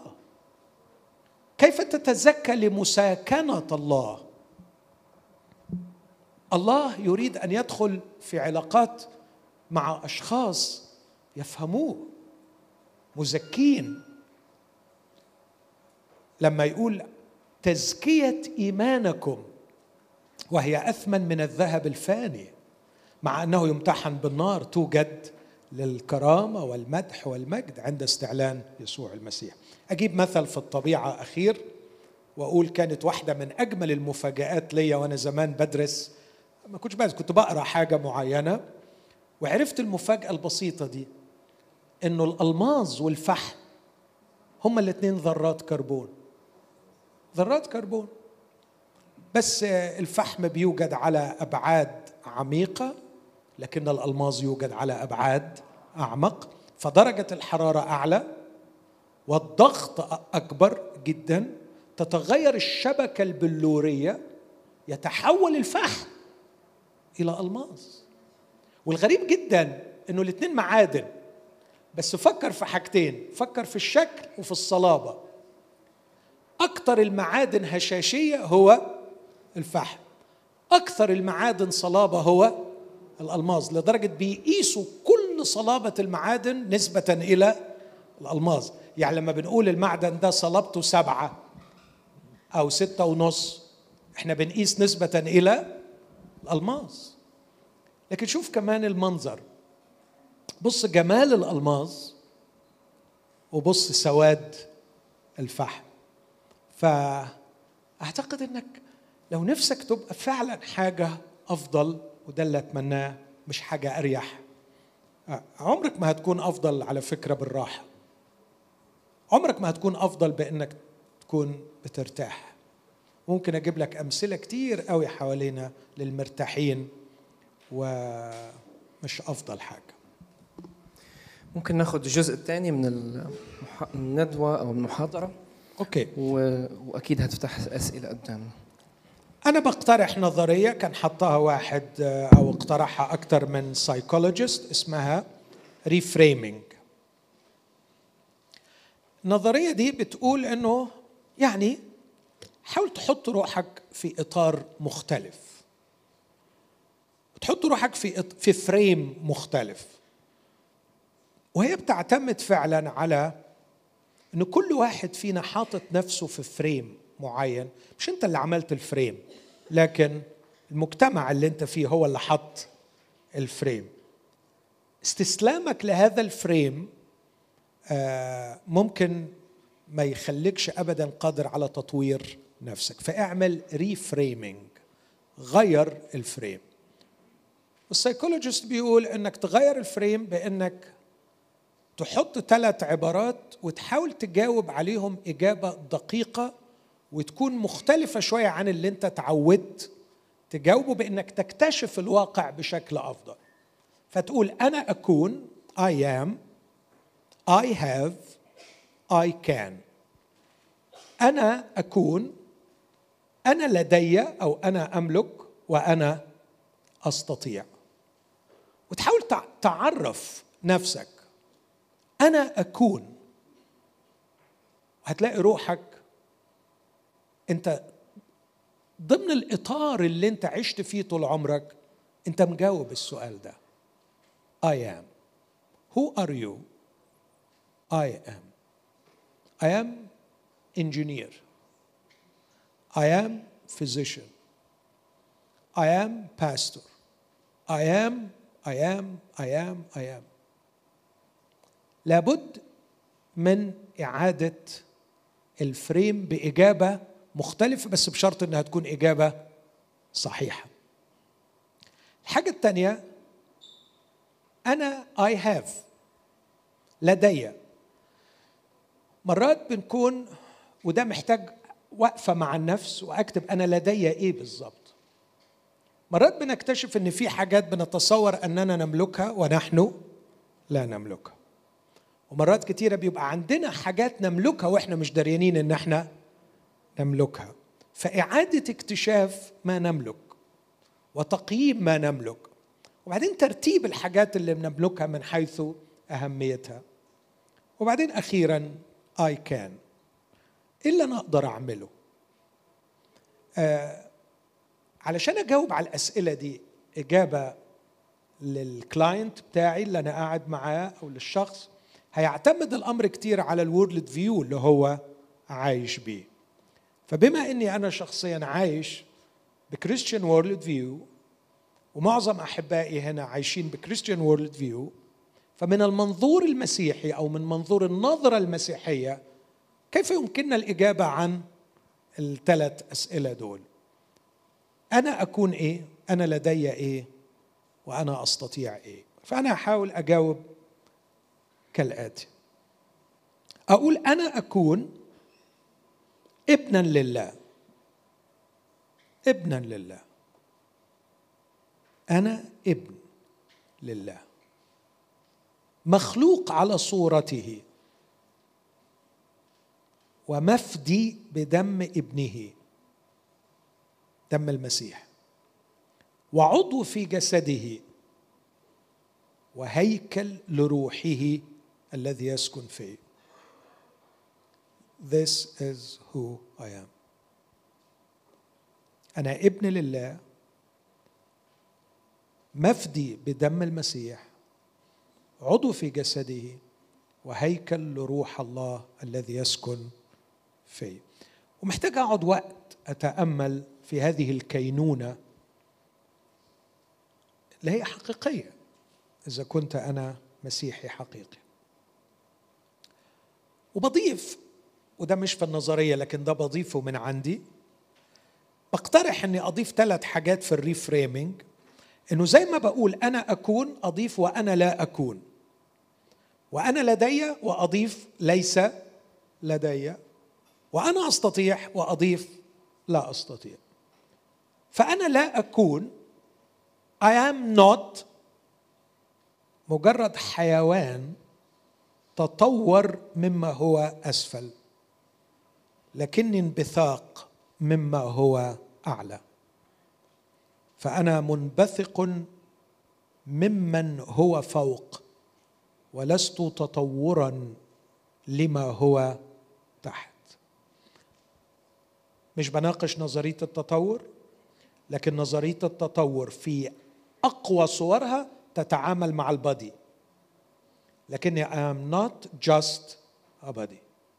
فنظرية التطور لما توصل عند who I am، أنا مين، وأنا مؤمن أني لست مجرد جسد، أنا ما عنديش أي صراع مع نظرية التطور.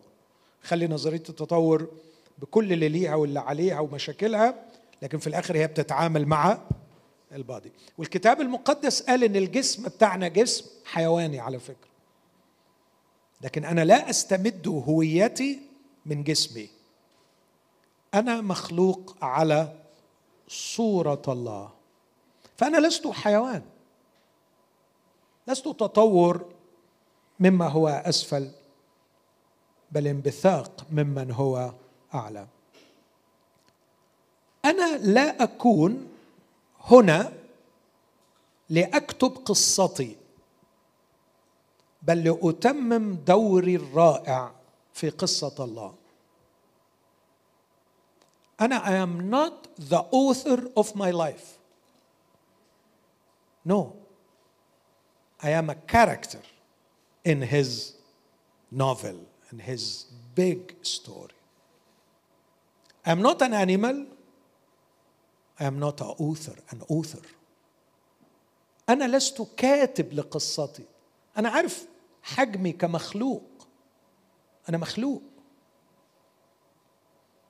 في واحد اسمه الأوثر أوف لايف، رئيس الحياة. في مؤلف عظيم لهذه الحياة. وأنا هنا لا لكي أحل محله وأكتب قصتي، لكن لأتمم دوري في قصته العظيمة. أنا لا أكون هنا قشة في مهب الريح تتحكم في الظروف كما تشاء، لكني هنا لأتحدى الظروف وأتطور من خلالها إلى الشخص الذي يريده الله. إذا ما عملتش الريفريمينج ده لذهني، مستحيل أطور الريزيلينس. Who I am، ده أول سؤال محتاج أجاوبه. ومش بس who I am، who I am not، أنا مين وأنا مش مين. أنا مش حيوان، كون بلا عقل، قذف بدون قصد، كائنا بدون غرض على الأرض ليعيش عليها حياة بلا هدف. نو نو أنا لست هنا حيوان قذفه كون بلا عقل إلى الأرض بدون هدف ليعيش عليها حياة بلا غرض، لكني مخلوق على صورة الله.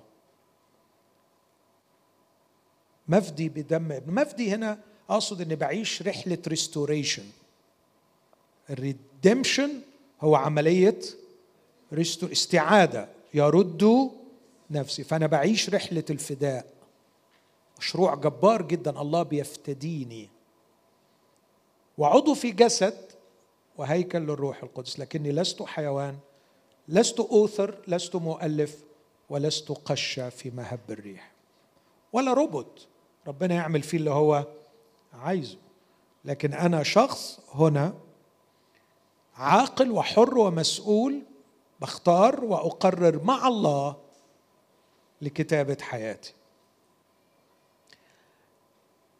ومستعد أتكلم في النقطة دي أكتر لو سألته، كيف أشترك مع الله في صناعة حياتي، بل وفي صناعة شخصيتي نفسها. النقطة الثانية في الريفريمينج، إلا عندي إلا عندي I have I have نفس soul، هي أهم ما عندي في هذه الحياة، وهي الآن في حالة تعافي وخلاص ونمو. نائلين غاية إيمانكم خلاص نفوسكم، ده خلاص مستمر. Saving our souls اس او اس، من الخطية، من الديستورشن، من الضياع. فأنا لدي نفس هي أثمن شيء عندي، اللي هي نسميها الانر بينج، نسميها الكاركتر، نسميها أي حاجة اللي أنت تحب تسميه. بلغة الكتاب المقدس الإنسان الباطن، الإنسان الداخل، إنسان القلب الخفي، كل دي أسماء ليها. الإنسان الداخلي I have it، وعارفها، بحبها، وعايزها تتطور وتعيش رحلة الخلاص. الأمر الثاني، لدي هدف خلقني الله من أجله وفداني المسيح لأحققه. ثلاثة، لدي مواهب معروفة وأخرى كامنة تمكنني من تحقيق الهدف. أي شخص مسيحي يقدر يقول الكلمة دي ويوقع عليها. محدش يقدر يقول لي أنا ليس لدي مواهب. الحقيقة المشكلة بتاعتك مش بس المواهب اللي انت تعرفها، المشكلة انك انت مش عارف المواهب اللي انت ما تعرفهاش.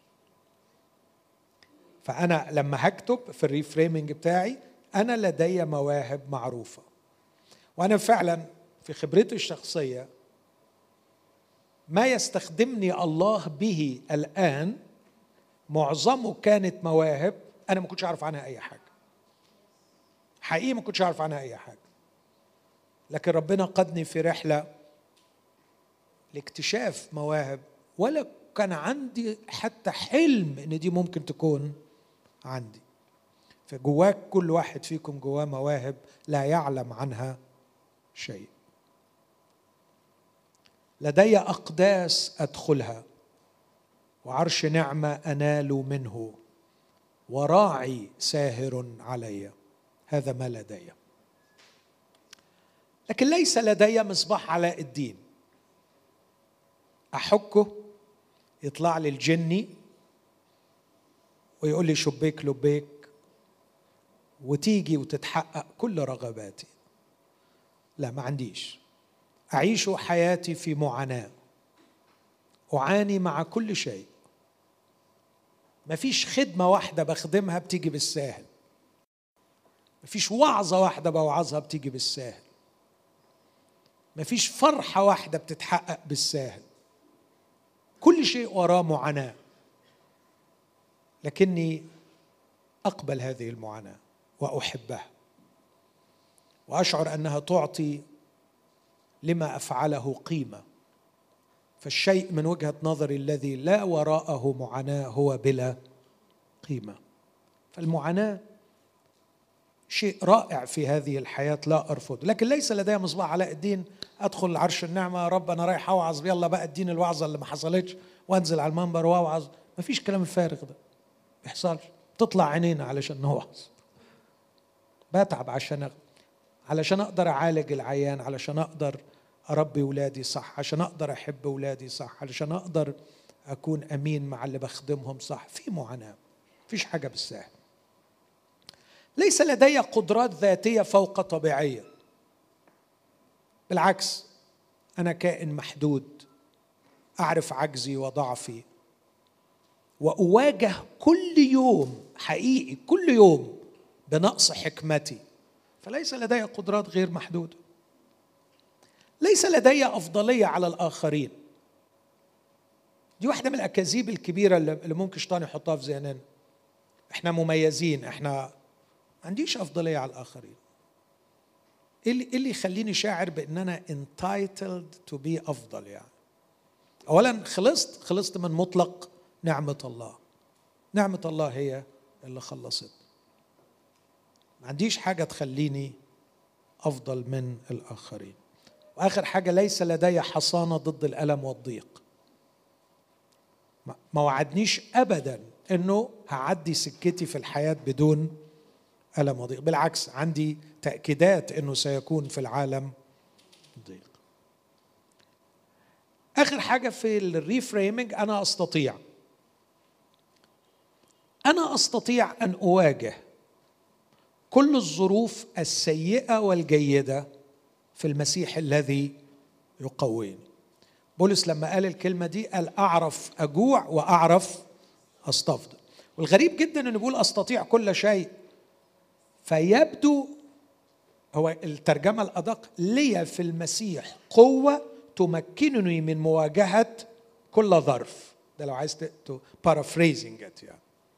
بس الغريب انه بيقول انه حتى الظروف الجيدة انا محتاج قوة من المسيح علشان اواجهها. احنا دايما بناخدها على انه الاشياء السيئة، لكن اللي اتعلمته في الحياة ان الظروف الجيدة تحتاج قوة لمواجهتها بدرجة لا تقل عن الظروف السيئة، مع الفارق في نوع القوة. ففي الظروف السيئة مثلا محتاج قوة التشجيع، قوة العزاء. في الظروف الجيدة محتاج قوة الحكمة، محتاج قوة اتخاذ القرار الصحيح، محتاج قوة ضبط النفس، قوة الاتضاع. الرب اداني شباب بيشرفني بالخدمة معهم، لما حد فيهم بيخدم خدمة حلوة قوي ببقى خايف عليه جدا أكتر من اللي فيه خدمة فلتت منه، وبديله عناية بعد الخدمة الناجحة أكتر من العناية اللي بديها للي وقع في خدمته.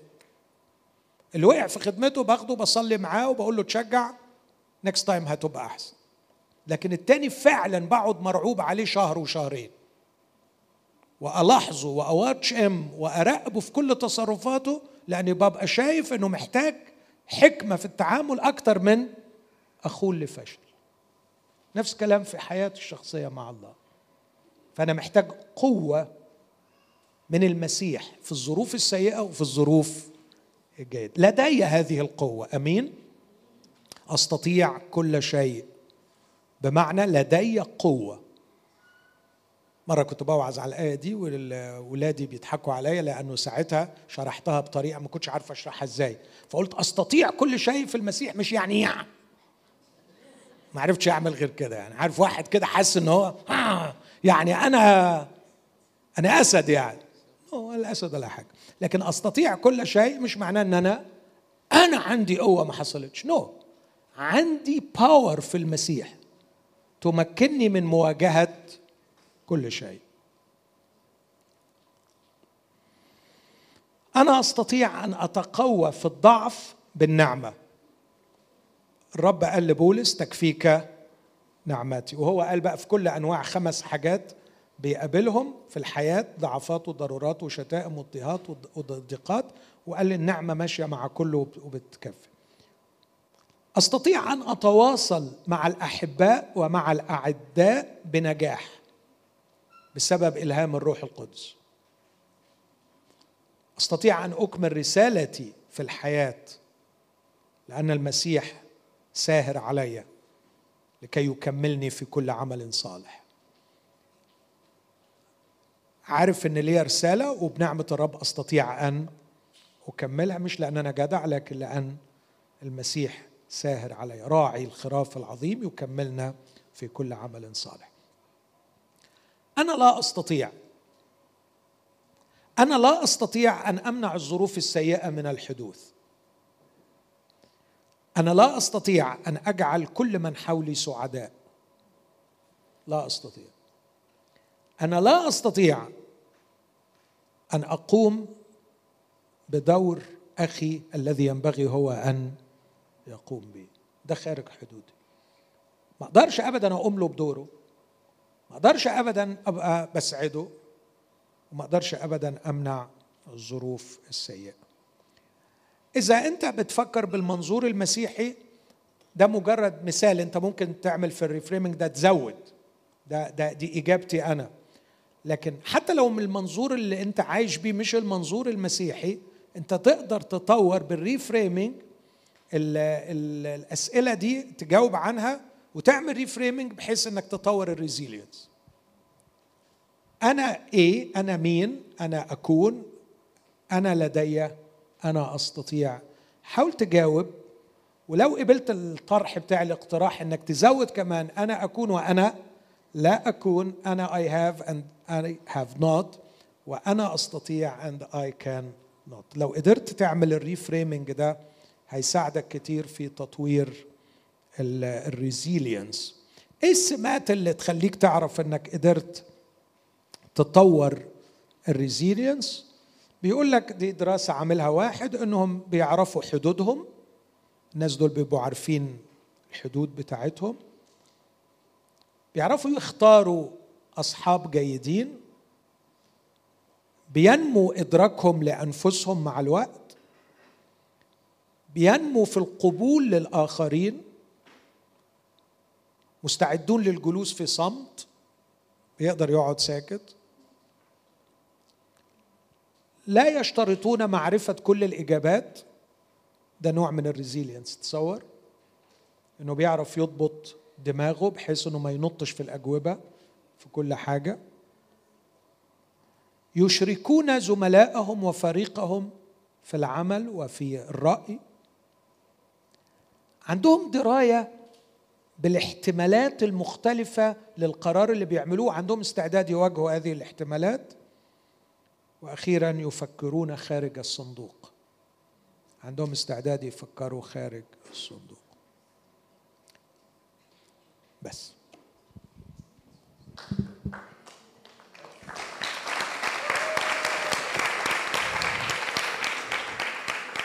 واضح إنه أنتم مش عايزين تسألوا أي سؤال، صح؟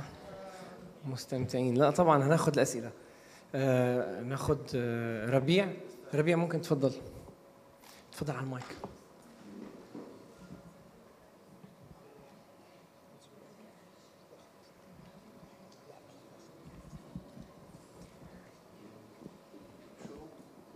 شو الاستعداد للتفكير خارج الصندوق؟ ما فهمناها آخر كلمة. أخونا ربيع بيسأل إزاي إن الريزيلينس بتساعد الشخص أو بت... لا مش بتساعده. سمات الشخص اللي عنده الريزيلينس إنه ممكن يفكر خارج الصندوق.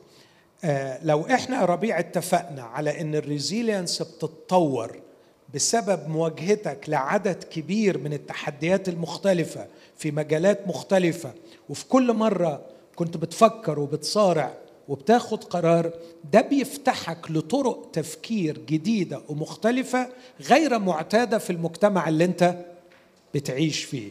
فلما نقول تفكر خارج الصندوق، يعني مش انك شاذ ولا مغامر ولا متهور ولا مندفع، لا، لكن بتلقائية بسبب انك ما بتهربش من التحديات، لكن بتواجهها وبتقبلها، بتتحط تحت ضغط وبتحاول تذاكر وبتسأل، ودي تتحل ازاي ودي تتعمل ازاي. مع الوقت بيبقى عندك فعلا ايفن فيزيكالي في البرين بتاعك، البرين نفسه بيطور نوع من الكونكشنز بحيث انك تقدر تفكر بطريقة غير معتادة في الوسط اللي انت محطوط فيه. الانسان اللي بيبقى بيهرب من التحديات ودايما متعود انه يلجأ الى المألوف والمعتاد والمعروف ويمشي كده ببساطة، دايما بيكون تفكيره تقليدي زيادة عن اللازم وما يقدرش يفكر خارج الصندوق. أميرة تفضل.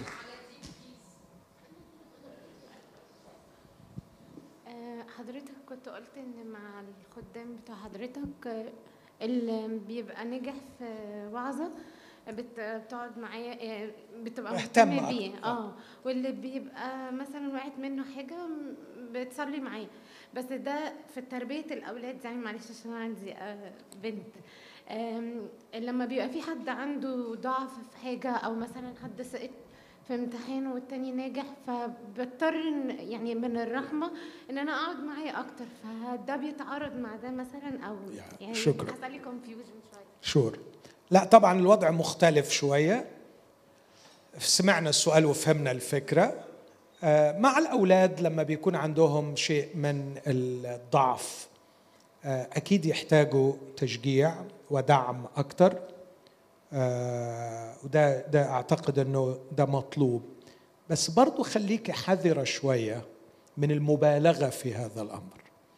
المبالغة في هذا الأمر بتقلل الريزيلينس عندهم، يعني مش هتخليه هو يحاول يعافر آه فخلاص، لأنه ماما حنينة قوي وماما مهتمة قوي، فممكن مش بس كمان ما يعافرش، ده ممكن يستمرئ الاستمرار في هذا الأمر لكي يحظى بهذا الحجم من الحنان والتشجيع.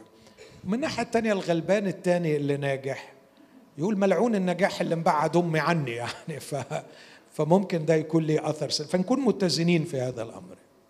هشام.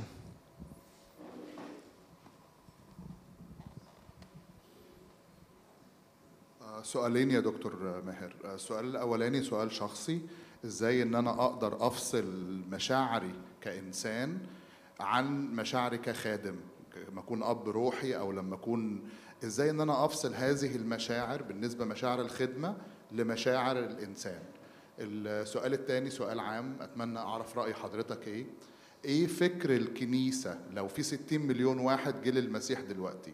إيه فكر أو استعداد الكنيسة لاستقبال الناس اللي جاية دي فكرياً، روحياً، تلمذة، اللغة اللي هنتكلم بيها؟ وهل في فكر للكنيسة إن هي تغير الطريقة وتغير اللغة اللي بتتكلم بيها في المنابر عشان توصل الرسالة للكل؟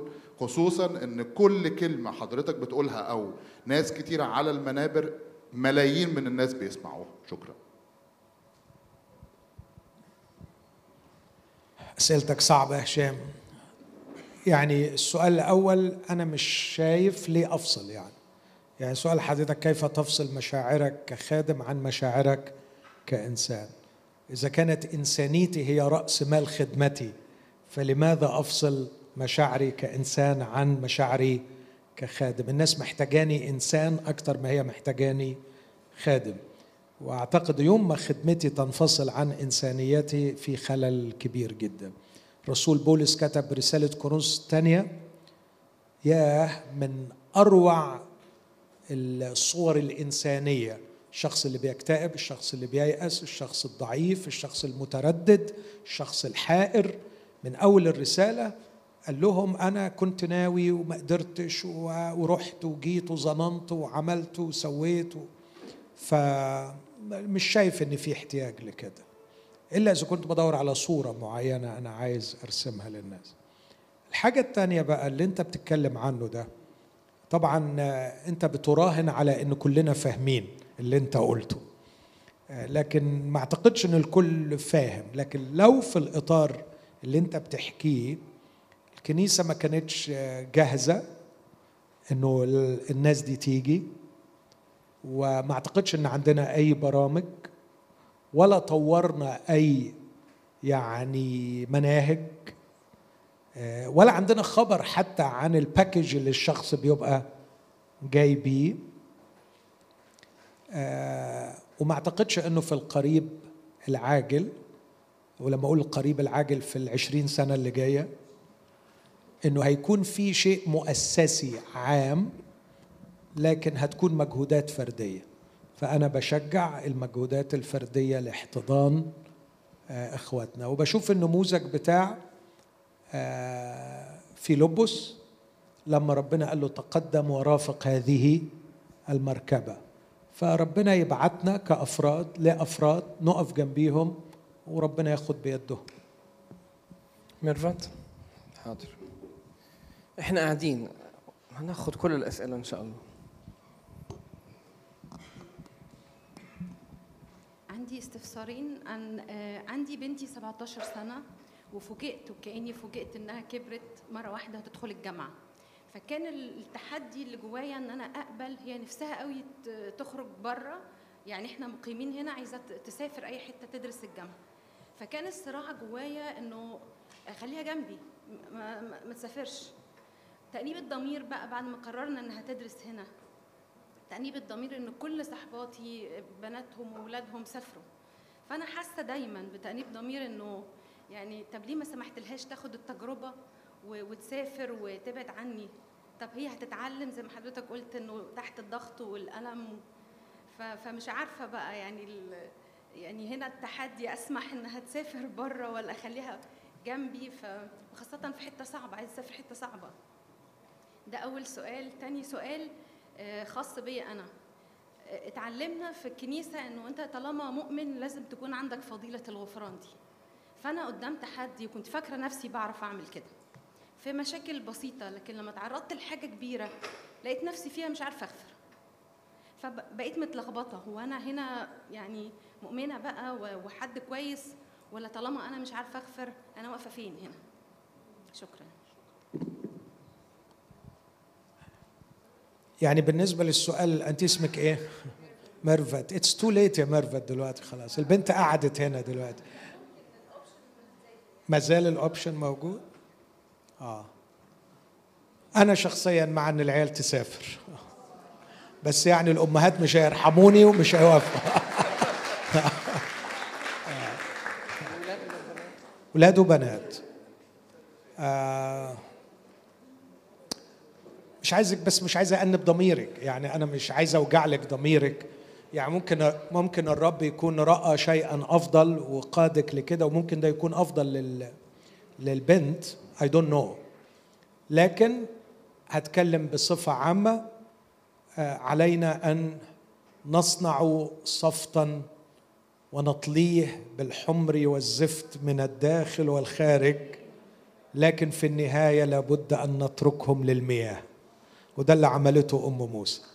هعمل كل اللي أقدر أعمله لحمايتهم، هحصنهم بالتعاليم الصح، وهحصنهم بصلوات مرفوعة من أجلهم، لكن لابد أن أتركهم مع طيارات المياه وسط التماسيح، وربك هو اللي بيستر في الآخر. يعني آه السؤال الثاني الإجابة عليه طويلة ومش سهلة، لكن أنصحك تكتبي اسمي وجنبه الغفران، وهيطلع لك مقالة طويلة قوي أنا كتبتها قريب بعالج فيها المشكلة دي، المفاهيم الخاطئة عن الغفران في الكنيسة. آه أنصحك أنك تقريها، مقالة طويلة جدا، وبنعمة الرب أعتقد أنها تكون بتجاوب على أسئلة كتيرة قوي. لكن بس آه أطرح نقطتين في الموضوع ده. بتقولوا آه. آه. آه. أنصحكم تقروا المقال ده لأنه مهم من وجهة نظري، لأني شفت مشاكل كتيرة قوي في السنوات الأخيرة بسبب الفهم الخاطئ للغفران.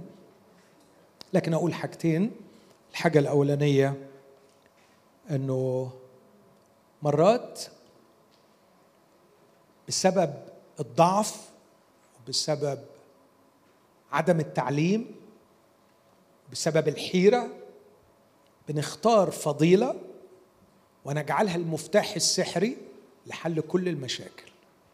فأي حد عنده معاناة، عنده اكتئاب، أقول له اغفر، عنده قلق أقول له اغفر، وابقى أنا حليت المشكلة كده، وبوهم الشخص إنه ليه إيه الحل، فيقعد يا حرام يدور على حد يكون عنده وجع منه. وعلى فكرة في أي لحظة هتلاقي حد أنت موجوع منه في أي لحظة، وتروح عامل شيفتنج لكل المشاكل بتاعتك اللي معطلة نموك الروحي على الحكاية دي، وتقول وانس ان انا اغفر كل حاجة هتبقى كويس.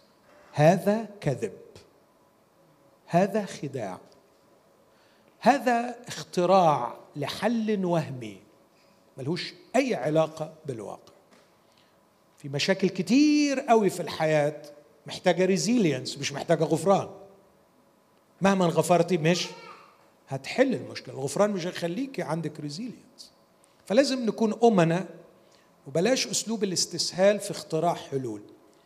النقطة الثانية اللي أقولها والمقالة بتجاوب على أسئلة أكتر، هناك فرق بين المسامحة والغفران. المسامحة أمر إلهي لازم وملزم لكل المؤمنين إن احنا نسامح. ما معنى المسامحة هنا؟ أن تظهر اللطف المسيحي والمحبة التي تقتاد إلى التوبة، التي تقتاد إلى التوبة. باليوناني كاريزوماي. الكاريزوماي هو أنك ما يصحش كمسيحية أن يكون عندك العداوة والرغبة في الانتقام من الشخص.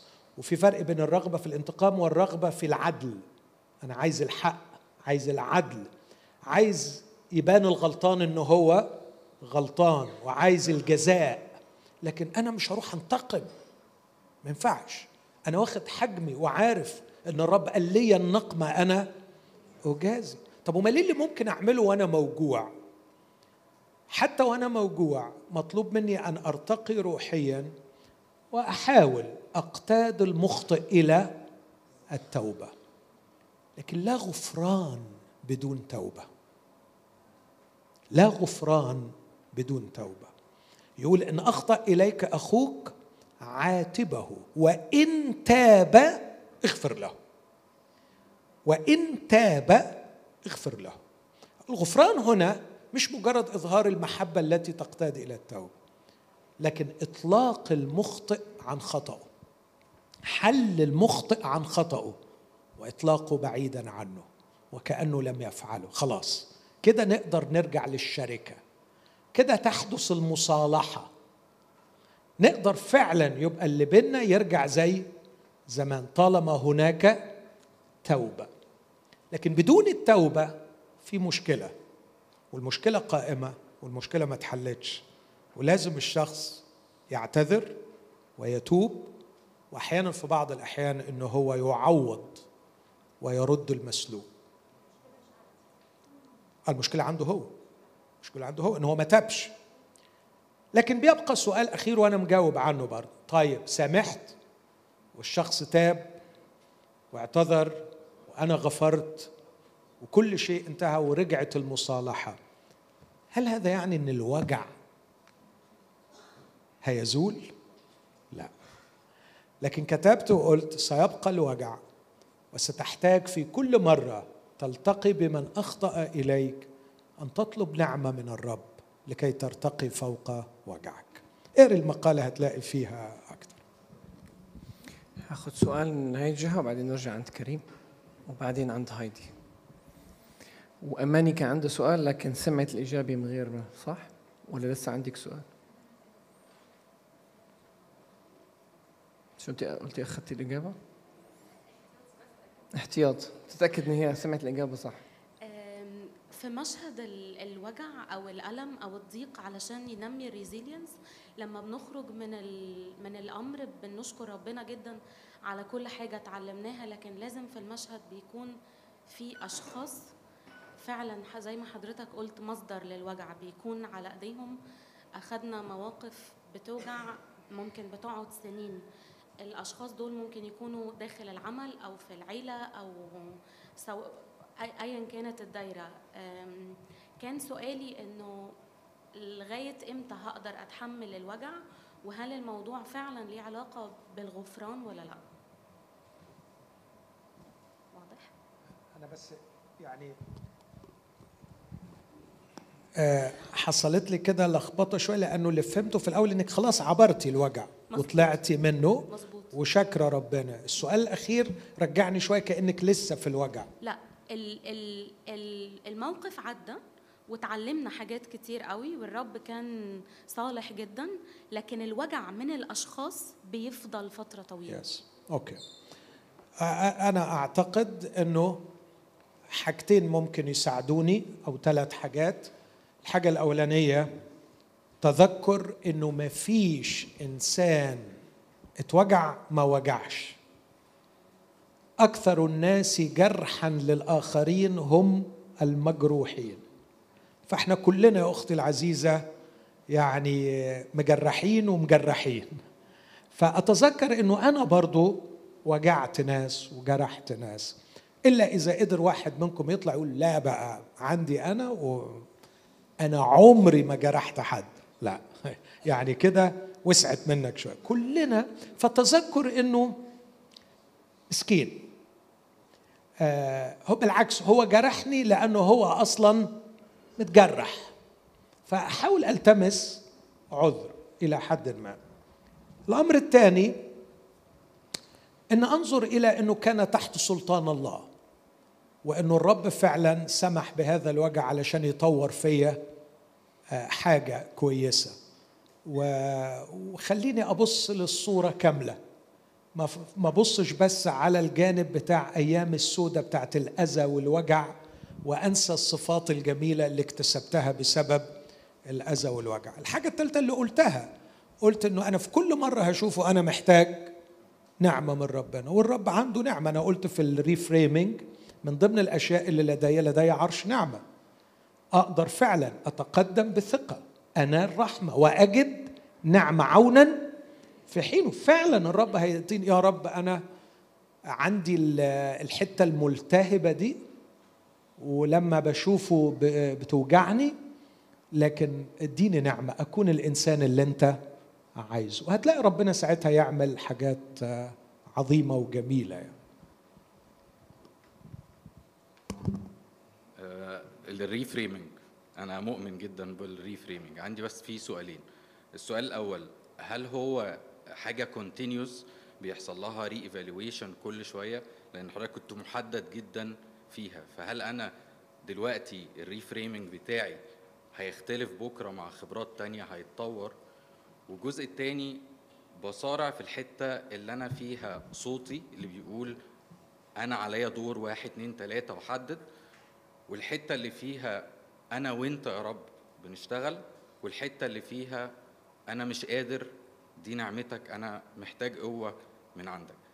فساعات بخاف إن لما أقول حاجة يبقى أنا عايز أعتمد على نفسي والغي ربنا، ولما أقول له لأ دي أنا محتاجك فيها وكأني بتساهل. فإزاي بتحرك في الحتة دي؟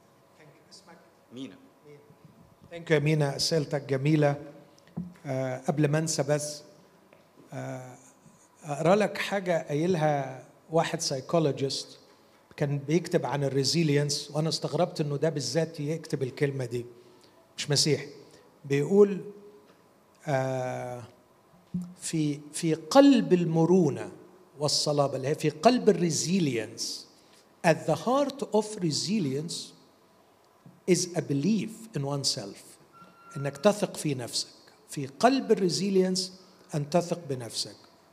بعدين يقول يات also a belief in something larger than oneself، لابد أن تؤمن في شيء أكبر منك.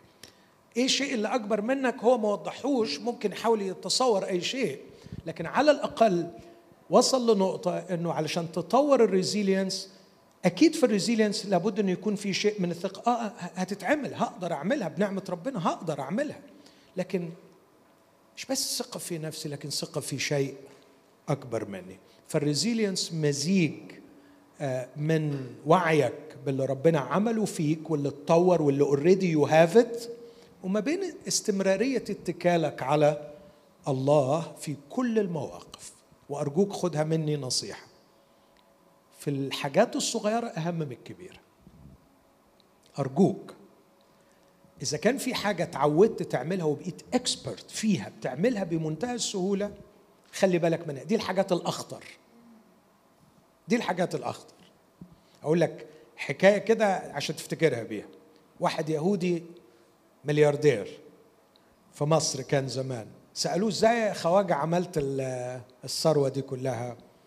قال ما بخافش على الجنيه، بخاف على القرش، لأن الجنيه بيخاف على روحه. الجنيه بيخاف على روحه، لكن الشطارة إنك تخاف. طبعا ده يخليه بخيل، سيبك من موضوع الفلوس، انا بس بحكي لك الحكايه عشان تفتكر بيها. الحرص في الاتكال على الله في الامور الصغيره بيطور عندك امكانيات مذهله، لانه الرب هيلهمك وهيخليك مجدد وهيخليك قوي. وبعدين اكيد في الحاجات الكبيره انت تلقائيا هتلاقي روحك تتكل عليه، لكن المشكله انه معظمنا في الحاجات الصغيره بيعملها من غير ما يتكل على الرب. الريفريمينج يس، انا حطيت بس القاعده، لكن اكيد لو بعد كام شهر قعدت اكتب ممكن اكون بغير. آه واحده من الحاجات اللي انا فرقت معايا جدا هو رفضي ان يكون الفريم بتاعي القصه المجتمعيه بما فيها الكنيسه، واصراري على ان يكون الفريم بتاعي هو القصه الالهيه. ايه اللي ربنا عايزه في العالم؟ ايه اللي ربنا عايزه في الدنيا؟ بدل من ايه المجتمع بتاعي متوقعه مني، ايه اللي العيله بتاعتي متوقعه مني، ايه اللي الكنيسه بتاعتي متوقعة مني. اللي بيقول الكنيسة بتاعتي متوقعة مني إيه؟ خلى الفريم بتاعه كنيسة أو المجتمع، الحكاية المجتمعية. البنت يعني ربنا ادانا بنت، إيه آخرتها البنت دي؟ تتجوز. هو ملهاش أي فايدة في الحياة غير إنها تتجوز، وأدينا طول الوقت عمالين نجهزها علشان كارثة، كارثة أخلاقية في حق البنات.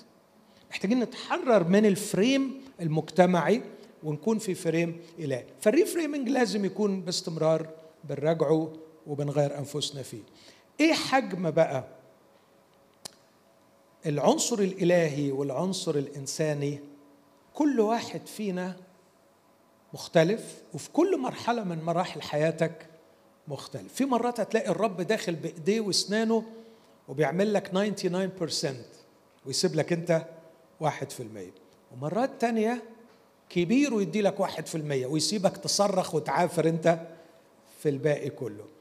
وفي دي صالح وفي دي صالح. هنا أبوته ومحبته ورؤيته إنك أنت مش هتجيب في الموضوع ده خالص، ولو سابك عشرين سنة مش هتعرف تعمل حاجة، فبيروح مديها لك. وأعتقد إن حياتنا كلها بتشهد إن في حاجات كده اتحدفت لنا من غير ما ندري، ما نعرفش اتحدفت إزاي. وفي حاجات تانية تقعد تصرخ ليل ونهار وهو نو نو مش عايزك، يا إما مش عايزك تدخل فيها، يا إما عايزك أنت تتطور وتعمل حاجة، يا إما بص أنا عايز أنقلك لمنطقة تاني خالص، ولو اديتك الحاجة دي أنت هتفضل في اللي أنت فيه. فتبص لقي ربنا يقفل تماما لغاية ما تجبر إجباراً إنك تعيش في شيء تاني وفي وضع تاني. آه خليك بقى طول الوقت في حديث وأخذ وعطى معاه، وعايزك تحب الغموض الإلهي. حب الغموض الإلهي وصارع مع الغموض الإلهي. ما تتضايقش إن الله يكون غامض. هو على فكرة غامض مش رغبة في الغموض، لا علشان، لكن علشان صراعنا مع غموضه بيطورنا. صراعنا مع غموضه بيطور ده إذا كنا بنحبه. فصارع دائما مع الغموض الإلهي لكي تتطور. كتبت مرة إن رحلة البحث عن الحق أهم من الوصول، لأنه في رحلة البحث عن الحق يشفى الذهن من ترهله، فما توصل إلى الحق يستطيع الإمساك به. فاهم قصدي في النقطة دي؟ فدي ممكن تطورها على تطبقها على الذهن وتطبقها على الأخلاق والكاركتر برضو. إنه لما يسيبك تصارع مع الغموض الإلهي بتطور شخصية، لما يحقق قصده فيك تعرف تنجح فيه. لأنه في ناس كتير اتحطوا في مواقف رائعة وأفسدوها بسبب إن الشخصية ما كانتش جاهزة ليها. هايدي هايدي وبعدين جورج، بعدين أسيس يوسف. مبدئيا مين؟ سونا مش جورج. آه. عندي سؤالين. السؤال الأولاني بيدور حوالين الستريس. إزاي إيه فكرة إني أرجع من الشغل أفصل علشان أكمل يومي؟ الجملة بتاعت وانتوا واقفين على باب البيت، خدوا نفس عميق، ادخلوا أشخاص تانية، مفيش زرار بيتداس عليه، ما بينفعش، خصوصاً للي عندهم أطفال، يعني هيبقوا فاهمين القصة دي. ده السؤال الأولاني. السؤال الثاني، بنعدي بضغوطات وبنعدي بأمور وتحديات صعبة بتغير شخصياتنا وبتخرج مننا أحسن ما فينا وبتطلع مننا فضائل. أنا شخصياً عديت بكده، أنا فاهمة ده. لكن على الأذر سايد بيبقى فيه زي آثار جانبية. كل مرة بدخل المكان المشابه للحدث أو بيعدي جنبي نفس أشخاص عدوا بأمور مشابهة، ممكن أبقى واقفة عاملة كويسة في الموقف، ممكن أكون كويسة شوية، لكن بلاقي نفسي irritated والفترات. واكتشفت إن مش أنا بس، كل الناس اللي عدت مواقف مشابهة لما بتتحط في موقف زيه بتخرج بنفس النتيجة. أسئلتكم كلها حلوة ومحترمة. بصي يا هايدي، أنا اللي أنت بتقوليه حكاية إن أنا على باب البيت أفصل، أنا عارف إنه ده مش مش مش سهل وما عندناش الزرار ده. بس أنا أنا أحياناً بقعد في الشغل عشر عيانين ورا بعض، ولكن أن تتخيلي حجم المآسي اللي, اللي بسمعها واللي بشوفها. فسؤالي، أنت ليه مستنية لغاية ما تروحي عشان تفصلي؟ هو أنت ليه أثناء اليوم نفسه ما تكونيش بتستعيني أول بأول بقوة إلهية لمواجهة الاسترس؟ يعني المنهج ده بيفترض فرضية غريبة شوية أنا رافضها، إنك عيش يومك بكل صراعاته واغرق في الاسترس، ومن فضلك بس أول ما توصل البيت افصل. مين قال الكلام ده؟ وده كلام مش هينفع، وبيفترض قدرات غريبة غير بشرية يعني، ومحدش عنده القدرة دي. لكن أنا شخصياً آه فعلاً فعلاً قبل كل عيان برفع قلبي للرب، بقول له يا رب اديني معونة، اديني حكمة. ومرات بعد ما العيان يمشي بأجل شوية الدخول دقيقتين مش أكتر، وارفع قلبي لربنا آه طول الوقت. حتى وأنا بسمع أحياناً احفظني يا رب، ساعدني يا رب، اديني حكمة يا رب، اديني نعمة يا رب. فطول الوقت ينبغي أن نكون متصلين مع الله في مكان العمل علشان نقدر نواجه الاسترس بتاعه. فكرة أنك تاخدي خلوة الصبح نص ساعة ودي اللي هتكفيك طول اليوم، كلام مش مظبوط. أنت محتاجة تكوني خدي الخلوة بس طول اليوم في اتصال مع الرب. جربيها من فضلك الوصفة دي وبديني فيدباك عشان أطمن أنها يعني it's working. الحاجة التانية، آه، أنت ليه رافضة أنك تكوني irritated لما بتشوفي الموقف ده؟ ليه بتفترضي انه الانسان المفروض يعيش على الارض يعني كل حاجه جميله ونايس يعني؟ ليه يعني؟ يسوعك نفسه لما عاش على الارض كان رجل اوجاع. وليه رافضه انه، او ليه متخيله ان الانسان الموجوع واللي بيبقى ضعيف احيانا وإريتيتد وممكن يكتئب وممكن يعيط وممكن، ليه بتفترض انه ده وحش وضعيف ومش المفروض يكون كده يعني؟ ما يمكن ده جمال الإنسانية اللي ربنا بيصر بيها، إني ضعيف، ولما أحس إن أنا الجرح موجود وبتذكر الألم، بتذكر إني لم أحترم، لم أقدر، بتذكر إني اتخنت، بتذكر إني اتهنت، بتذكر إني اتظلمت، أتذكر الحاجات دي وتوجعني، تبقى فرصة جديدة لمزيد من الصلاة، وأرفع قلبي للرب وأقول له يا رب اديني معونة واديني تشجيع عشان ما تصرفش غلط دلوقتي. وعلى فكرة الصلوة دي هتستجاب، والخبرة اللي هتطلعي بيها، النعمة اللي هتاخديها والخبرة اللي تطلعي بيها على طول تمت إضافة لشخصيتك، والإضافة لشخصيتك دي مش ضروري تلاحظي أثرها في الموقف نفسه بعد كده، لكن تلاقي أثرها مع عيالك، تلاقي أثرها في مجالات تانية في الخدمة، فتبقي بتنجحي في مواقف أخرى على حس الوجع اللي انت حسيتيه وطلبت من الرب حكمة ونعمة وقوة خاصة عشان تعديه. ومش بعيد في يوم من الأيام توصلي إلى حالة الشفاء الكامل والنصرة، بس إذا تأخر اوعي تكرهي الضعف، اوعي تكرهي انك بتبقي irritated، وتعترفي وتشهدي بكده، مفيش مشكلة أبدا. السؤال مين من الناحية دي يا كريم؟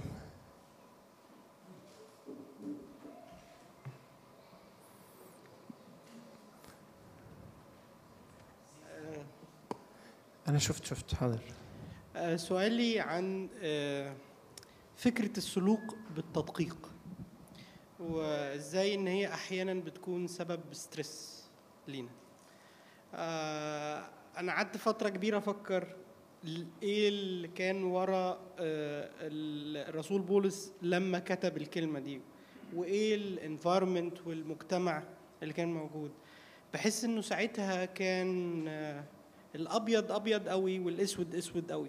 النهارده الوضع بقى مختلف، وبقى فيه تداخل رهيب جدا في فكره ال ال ال الابيض من الاسود، والشيء الجيد من الشيء السيء، خصوصا في عالم البيزنس، وخصوصا لما يكون الشخص انفولف فكره الماركتينج، او ان هو يكون بيبيع برودكت مثلا هو عارف انه انه اوفر برايسد مثلا، بس هو مطالب انه يبيعه، انه اشياء كتير. ازاي انا كمسيحي وإزاي أنا كإنسان مؤمن أحاول أتعامل مع ده وأكون بعمل بالانس ما بين مسيحيتي وما بين شغلي والبزنس. يعني واحد من ضمن الأسباب إنه إن أنا سبت مصر لأنه أنا كان عندي بزنس في مصر، ولما سبت مصر كان من ضمن الأسباب الأساسية إن أنا ما كنتش قادر أعيش بالتدقيق، كان لازم أتهرب من الضرايب، كان لازم أتهرب من التأمينات، كان لازم كان لازم أمور كتير جدا متشعبة جدا مش مش مرتبطة بيا بس. بس فوجئت كمان بعد ما جيت دبي لقيت إنه في بعض الأمور يمكن مش على المستوى الحكومي لكن بتحكم البزنس وورلد وايد، إنه أنا صعب أنفذ كلمة السلوك بالدقيق اللي اتكلم عنها بولس الرسول. إزاي أتعامل مع ده؟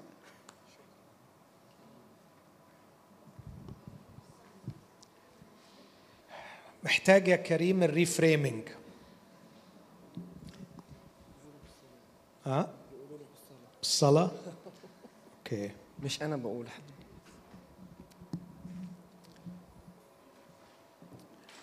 خليني أقول لك حاجة عامة وبعدين ندخل أكثر للحاجة الخاصة. إحنا محتاجين نقرر يا ترى الحكم الأخلاقي على الأشياء سيتم بأي شكل. كيف نحكم أخلاقياً على الشيء ده، إنه ده صح وإنه ده غلط. دي مسألة مش سهلة. آه وفكرة الحلال بين والحرام بين مش في الإيمان المسيحي يعني. أكيد في أشياء نشكر ربنا واضحة وضوح الشمس إن دي شرور و...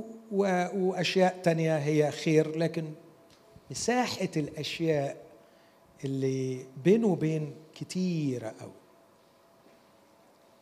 ومش عايز أدخل في نقاش كتابي، يعني مثلا لما ربنا يقول لإبراهيم خذ ابنك وحيدك الذي تحبه واصعده محرقة، هل هل ده قرار أخلاقي صحيح؟ لما ربنا يقول لجدعون بص أنا مش هختار ناس يخدموني معاك إلا اللي بيلغوا بأيديهم إلى فمهم كما يلغي الكلب. إيه يعني؟ ليه يعني؟ الناس عايز تشرب مية وجثوا على ركابهم وشربوا مية، ليه ما ينفعوش يعني؟ عشان كده المسألة مش دايما بالسهولة اللي احنا متصورينها. فأنا هقترح فكرة فكر فيها معايا. أسهل حاجة لل... للحكم الأدبي والتمييز الأدبي هو القانون. قانون بيقول كذا والقانون بيعمل كذا، فاللي بيعمل اللي بيقول عليه القانون صح هو صح، واللي بيقول عليه القانون غلط هو الغلط. لكن الحقيقة في مستوى أرقى من القانون، وهو مستوى المحبة للغير. وأنا كمسيحي ملتزم أن أحترم هذا القانون أكثر من القانون، لأنه دي الوصية الإلهية اللي الله لا يتنازل عنها، إن أنا لازم أحب مراتي، أحب أولادي، أحب الكاستمر بتاعي، لأنه تحب قريبك كنفسك. وعلى فكرة قال لبني إسرائيل والغريب النازل عندك تحبه كنفسك، فلازم أحب الآخر كنفسي. وهنا السؤال، وما هو الحب؟ الحب من وجهة نظري هو الالتزام الواعي بخير الآخر، أصنع ما هو لخيره وأمنع عن ما هو لأذيته. رومية اثنا عشر يقول المحبة فلتكن بلا رياء. إيه معناه؟ كونوا كارهين الشر أي الأذى ملتصقين بالخير. أنا بحب فلان يعني أعمل حاجتين، أمنع عنه الأذى وأحقق له الخير. هذا القانون بالنسبة لي كمسيحي يحكمني أخلاقيا أكتر من أنه ده سعره كذا بديله حقه أو ب... لا، أنا فعلاً بسعى لخير هذا الشخص. لكن في حاجة أرقى كمان من ده تاني، إني أبقى إن هارموني مع نفسي وإن هارموني مع الله. والبعض بيوصل إن هارموني مع الطبيعة حتى، لأنه في أشياء حتى محدش بيشوفني فيها ومحدش هيحاسبني، بس أنا أنا محتاج أبقى إن هارموني علشان أنا نفسي أكون سعيد ومنسجم.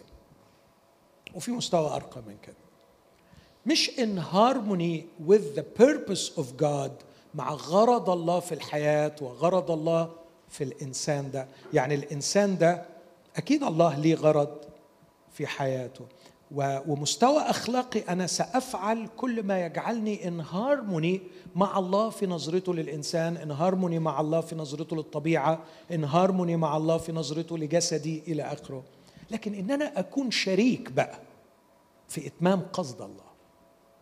فالقانون الأخلاقي اللي هيحكمني أعلى من إني عايز خير البني آدم ده، أنا مش بس عايز خيره ولا عايز أبقى إن هارموني مع قصد الله فيه، ده أنا عايز أكون شريك في إتمام قصد الله في حياة هذا الشخص. تخيل المستوى ده، ده اللي ربنا عايزه مننا. بس ممكن تقول لي بس ده لو أنا وصلت للكلام ده البزنس بتاعي هيقفل ومش عارف أعيش. آه ده دي كذبة، دي كذبة، وده مش حقيقي. وأنا أعرف ناس كتير ربنا مستخدمهم وبيتمموا قصد الله في حياة أشخاص، لكن ده مش معناه أنه مش هتعدي حياتك بخسائر ومش هتعدي حياتك بمواقف صعبة. بس أوعدك بنعمة الرب أن المواقف دي هتكون فرص لاختبار صلاح الله أعظم جدا من فرص النجاح. بليف مي، صدقني، أرخص حاجة عند ربنا الفلوس. أرخص حاجة عند ربنا الفلوس. يقدر يديلك يعني بالطرناطة فلوس، بس السؤال what about your character؟ هل الفلوس دي هتسهم في تقدم شخصيتك؟ هل الفلوس دي هتسهم في تطوير حتت في شخصيتك بحيث تستوعب المجد الإلهي أكتر؟ فما اوعى اوعى تخلي الفلوس هي اللي بيحكمك في اتخاذ قراراتك. أرخص حاجة عند ربنا الفلوس، وخليها أرخص حاجة عندك. ودايما فكر تحب وتكون in harmony with God's purpose وتكون شريك في إتمام قصد الله، وسيب الرب يعني في موضوع الفلوس ده يبين لك أمانته ويوري لك إزاي هو مش هتطلع أنت أجدع منه. يعني لسه في ثلاث أسئلة. أسيس يوسف وبعدين مارينا وبعدين ريمون. في وبن سونا، رفعت ايديك وسونا. دكتور ماهر، قلت لنا عن انه اللطف المسيحي والمحبة هي التي تقتاد المخطئ الى التوبة، ولا يوجد غفران بدون توبة. آه وبعد كده بنتكلم عن هذا الشخص، إن تاب آه فاغفر له. السؤال هو ماذا إن لم يتب؟ آه بقول على آه قصص حقيقية، آه ولما بتكلم على التوبة وعن عن الغفران بتكلم على آه خطأ، آه مش في رأي رأيي أو رأي الشخص اللي مشترك فيه، لكن حقيقة أنه واحد أطلق مثلا كلام كذبة كبيرة وكذا واعترف بيها، وبعدين لما جاء الوقت للتوبة أو الاعتذار رفض الاعتذار وبالتالي رفض التوبة. فالسبق المشكلة اللي عندي أنه هذا بيحرمني من الحرية التي تأتي لي مع الغفران، وبيحرمني من إطلاق هذا المخطئ بعيد عن خطأه. ف على المستويين، على مستوى مجموعات الجماعات الصغيرة أو الأفراد، كيف أتعامل يوميا مع من يخدم معي أو يخدم معنا الذي لم يتب ولم يتغير؟ أنا أعتقد أنه المقالة سيس يوسف اللي أنا كاتبها فيها الجواب على الموضوع ده، لكن أقول باختصار أه هستمر أحب. ولما على فكرة الكتاب بيقول ليكن عندك الوثني والعشار، مش يعني تبصوا تحتقروا، لكن الوثني والعشار احنا بنتعامل ازاي مع الوثني والعشار؟ بنحبه ونصلي من اجله لكي نقتادوا الى التوبة، لكن بتبقى سقطت من عليه شوية يقينية انه اخ، لانه ما تعلمناه ان الاخ الحقيقي يسرع للتوبة، يسرع للاعتراف، يسرع للوصول لحالة النقاوة. المولود من الله لا يخطئ. كلمة لا يخطئ يعني لا يستمر في حالة الخطأ. فلما بلاقيه مصر على الخطأ بحط عليه علامة استفهام من جهة صحة إيمانه. ما بحكمش إنه مش مؤمن، بس مش قادر أحكم يقينيا إنه مؤمن، فبستمر في حالة الحب آه الذي يقتاد إلى التوبة. لكن من الجانب الثاني في حتة خطيرة هنا، حضرتك بتقول آه ولماذا لا لماذا أحرم من حرية، أنا شخصيا من حرية إطلاق الغفران؟ هقول لك إن الله نفسه محروم من الحرية دي. ولماذا لا نشترك مع الله في وجعه؟ يعني ليه ليه عايزين نتمتع بشيء الله نفسه مش مستمتع بيه يعني؟ هل الله بينتظر توبة الكثيرين بوجع وهم لا يتوبون؟ بيحصل ولا ما بيحصلش؟ بيحصل. طب إذا كان الله يعيش دائما هذه الحالة، لماذا لا أشترك معه في مشاعره وأكون مقدر وجعه؟ لولا إنه في فكرة تصدرت لنا أن المسيحي هو شخص سعيد طول الوقت، مستمتع طول الوقت، يحلق فوق السحاب، عم كزي الأطفال العريانين بجناحين وطاير فوق الكلاودز. المسيحي راجل رجليه في الطين وبيعاني و... وعنده وجع قلب ربنا في كل شيء يعني. فلماذا تطلب لنفسك حق الله نفسه لا يستمتع به؟ سونا بليز.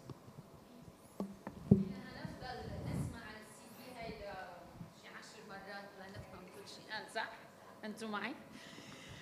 هاي دكتور، كيفك اليوم؟ انا بدي اقول طبعا التغيير الفظيع اللي اجى هالثلاث ايام ابتداء من اليوم الاول لليوم، اي ثينك مفهوم، يا ريت تحط لنا اياه هيك بفرضيه او نظريه مثل ما انت بتحكي بالنظريات اول ذا تايم، بس فكره انه الفشل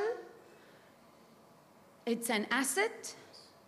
واو، يعني قلنا على هاي القصة، لأنه عادة لما منوقع بالفشل إحساس الشعور المذنب اللي يقتلك بيدمرك، وإحنا مش عارفين إنه you know it's a new opportunity to to to build resilience in us. phenomenal. يعني يمكن اليوم هيك الواحد فينا يقول أنا مرر بالفشل، يس الله عم بيعمل فيه شيء. كمان يعني you know مش عارفة كيف بدنا نوصل لهون ونطلع نقول له مبروك عليك بلا شغل، هاليلويا الرب بده يعمل فيك شيء عظيم. you know هال هال craziness، هال thinking outside the box، إنه إنه كمان بلش نفكر برا البوكس.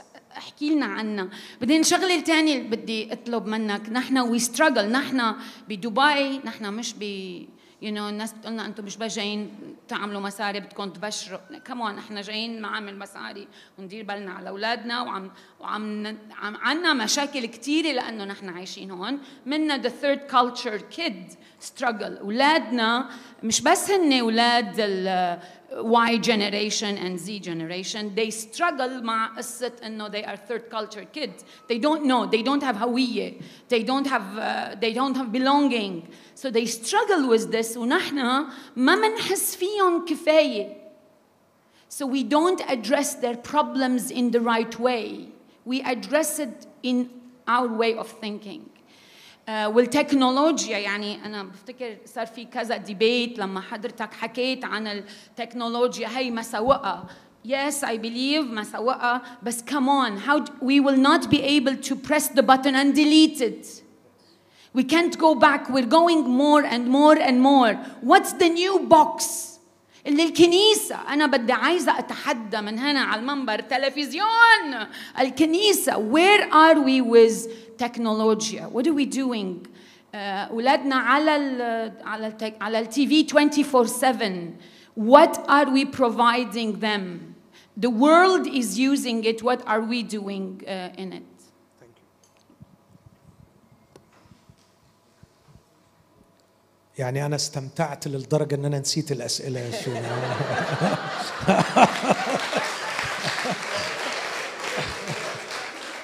أنا قلت هو ليه ساكت؟ أي مستمتع. نروح إحنا بقى.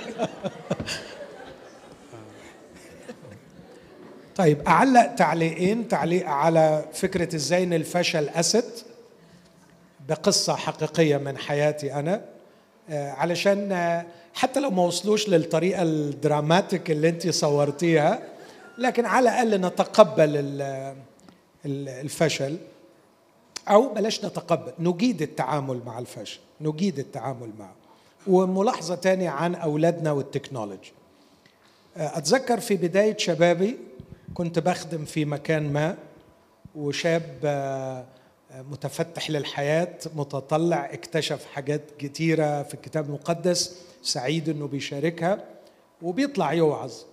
فكان في شخص معين هو مع الرب حاليا، فعلا كان بيديني very very hard time بعد كل وعظة أو عظة، يعني وراني أيام سودة، بحيث أنه كل مرة كنت أوعظ كنت أروح متنكد، لأنه بيطلع لي أخطاء في كل حاجة أنا قلتها. فده كان بيتعبني جدا، كان يطلع لي أخطاء لاهوتية، أخطاء في النطق، أخطاء في الإعراب، أخطاء في النحو، وكان بيعمل كده مش بروح أبوية، يعني كان بيحطم. فأتذكر كويس جدا إن لما كنت أبقى داخل الاجتماع وعلي الوعظ أو هوعظ ولاقيه قاعد، قلبي يدق وارفع قلبي للرب أقول له يا رب أرجوك اديني معونة النهاردة، نجيني من الراجل ده، اديني حكمة، ما تخلينيش أغلط يا رب علشان ما ما يقعدش يغلبني يعني. وكل ومرات كتيرة كنت أفرح جدا وأحس المرة دي الحمد لله عدت بسلام، ما بيرحمنيش برضو، بيجي ويديني الطريحة إياه. الموضوع ده استمر سنين وأنا بقول الصدق هذا ما حدث بالضبط. فجأة فجأة تغير تماما من ناحيتي، وبقي بيحبني وبيحتضنني وبيشجعني ويجيب لي هدايا، وبقي شخص تاني تماما. وأنا بقيت مستمر في الخدمة بقى ومفيش ال...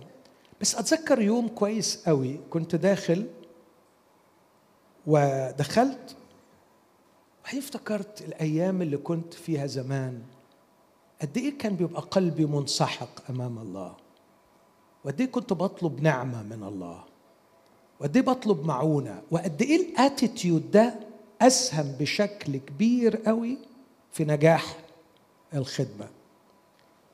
فلقيت روحي تلقائيا ببص له، هذا ما حدث بدأ أقول له أنت فين يا عم؟ فين أيامك الحلوة؟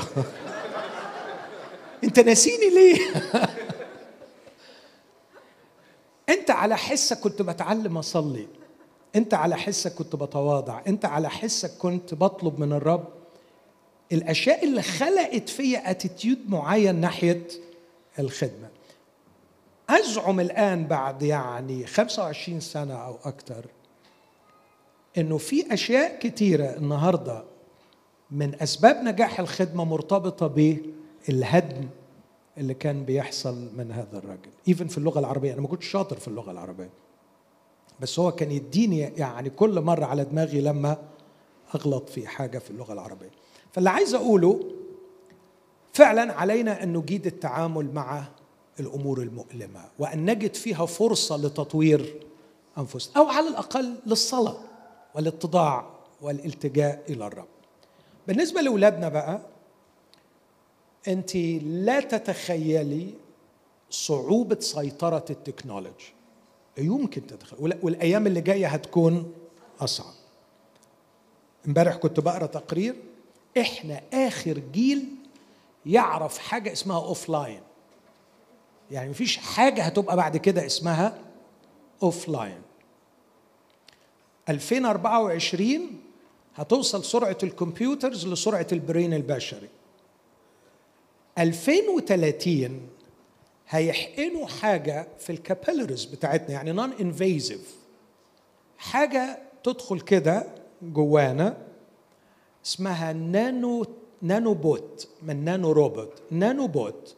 النانو بوت هتدخل للنيو كورتكس بتاعتنا وتوصلنا بحاجة زي الاي كلاود، فأنت تكوني بتفكري بدماغك، بس بتفكري من خلال كم مخيف من الداتا والصور والخيالات اللي مش موجودة عندك. أنت متخيلة الرعب؟ وده أينشتاين كان قاله زمان إنه التكنولوجيا بتتقدم على حساب الهيومانيتي، فإحنا بنخسر الهيومانيتي بتاعتنا، وده كلام مخيف. وهنواجهه وهنواجهه. واكتر ناس اتراكتد للتكنولوجي هم اولادنا. نعمل ايه؟ ايه اللي ممكن نعمله؟ اللي بزعمه واللي اعتقد انه ممكن يعني يشتغل، ان احنا نراهن على اللي التكنولوجي ما تقدرش تعمله. investing in their humanity. التكنولوجي بتقلل من الهيومانيتي، احنا نراهن على الهيومانيتي. السؤال بقى، هل هم منجذبين للهيومانيتي؟ اعتقد يس، ستيل في اعماقهم يشتقون الى الانسانيه في اسمى صورها. آه النهارده جات لي رساله قبل ما انزل على طول من بنت صغيره، بنت جميله صغيره، لكن بحتالي رساله بتقول لي انكل يو ار ماي هيرو. قد ايه اثرت فيا طفله صغيره لكنها تحب الانسانيه، تحب شيء في الانسان. فاعتقد اولادنا محتاجين قوي يشوفوا الانسان فينا ويشوفوا مننا مجهود حقيقي في الاستثمار في انسانيتهم. انا عايز اخلي ابني شجاع، عايز اخليه كرييتيف، بحترمه، بقدره، بديله كرامته. بد... الكمبيوتر مش هيديله كرامته، الكمبيوتر مش هيديله هج، ال... الكمبيوتر مش هيقف معاه في وقت ألمه، ممكن يهرب للكمبيوتر في وقت ألمه. فأنا أعتقد أن احنا المفروض نطور من أنفسنا بدرجة نكون حاضرين متاحين قادرين على الاستثمار في إنسانية أولادنا، وهو ده المنفذ الوحيد لنا في صراعنا ضد التكنولوجي اللي بتسيطر وهتزداد. مارينا، أنا عارف إحنا يعني مش مصدقين إن الدكتور ماهر قاعد معانا ولسه عنده طاقة، فإحنا كل شوية بتطلع أسئلة، فهاخد لسه جورج وريمون وجورج وكفاية كده، إحنا يعني خلصنا طاقته على الأخ. مارينا خلص بسرعة. أنت اسألي، المهم الدكتور ماهر يجاوب. تمام، هو بس سؤالي كومبليكيتد شوية لأنه سؤالي كومبليكيتد شوية لأنه أوكي، سامعين صح؟ اوكي، سؤالي كومبليكيتد شويه لانه هو ريليتد للغفران، بس انا بشوف ان انا فيا تناقض. لو حد اذاني لو من طفولتي او لغايه دلوقتي برجع اتعامل معاهم عادي جدا وكل حاجه، بس انا من جوايا كمارينا لا، انا لسه زعلانه منهم، لسه بعاتبهم بس بيني وبين نفسي. بس انا برجع وبشوف لا، انا كده ما غفرتش. انا اللي عارفاه عن الغفران انك اوكي ورقه بتقطعها وبترميها خلاص، It's out of your life. بس كجوه مارينا هي لسه موجودة. بس لا، أنا مش إن أنا بوشين بضحك ومش كده، بس أنا طيبة أه، بس إنه بشوف إن أنا لسه حتة الغفران دي مش كاملة فيا، إن أنا أسامحهم وأسامحهم فعلا من قلبي خالص، ما أرجعش أفكر هم أذوني إزاي. I need answer. شكرا يا مارينا. الأسيس سؤال بيقول لي المقالة موجودة معاه، فممكن تبقى تطبعها حضرتك وتديها له. آه بص يا مارينا، أولاً اللي أنت فيه ده يعني عايزك تعتبريه شيء طبيعي. إحنا في ثقافتنا اتربينا وتعلمنا إنه we have to be kind مع الناس، ونكون نايس، ونكون بنظهر اللطف، وما نكونش يعني قلالات ذوق معاهم حتى لو كانوا أذونا يعني. ف اتس اوكي، انت نجحتي في انك تكوني لطيفه ورقيقه و... لكن في نفس الوقت خسرتي تطوير شيء في شخصيتك. مش عيب، لسه شخصياتنا مليانه حاجات محتاجه انها تتطور يعني. في نصيحه في الطب النفسي او في السايكولوجي دايما بنقولها، بنقول avoid the avoidance، تجنب التجنب. احنا مرات بنلاقي اسهل وامن حاله ان احنا نتجنب المواجهه، لكن تجنب المواجهه بيخسرنا تطوير صفات جميله في شخصياتنا. فانا اقترح، طبعا بتعتمد على حاجات كتيره وتفاصيل كتيره لازم تناقشيها مع نفسك أو مع حد قريب منك، أقترح المواجهة مع التسلح بنية الغفران حيثما يكون هناك توبة. أنا عندي استعداد أقول أنا مجروح. مش بواجه بمعنى إن أنا بوجه لك إصبع الاتهام وأقول لك أنت مخطئ. نو no. أنت مخطئ، أنت اللي تحكم على نفسك إن أنت مخطئ، لكن أنا بقول لك أنا حاسس بكذا وكذا وكذا وده وجعني. أعتقد ده حقي كإنسان على أي إنسان تربطني بيه ولو علاقة بسيطة، حتى لو جيرة لمدة عشر دقائق في المترو. ركبنا المترو داس على رجلي، من حقي كإنسان مجاوره في المترو إن أقول له على فكرة حضرتك دايس على رجلي ورجلي وجعاني، ده حقي. فلما يكون شخص مش مجرد جيرة في مترو، ده احنا في كنيسة واحدة ولا في بيت واحد، من حقي أقول إن أنا موجوع. ما بقولوش أنت غلطان، ما بقولوش أنت عملت وعملت، أنا بقول أنا ده شعوري. في احتمال كبير قوي فعلا يشرح لي حاجات أكتشف إن أنا كنت متوهم أو فاهم غلط أو الحقيقة غير كده.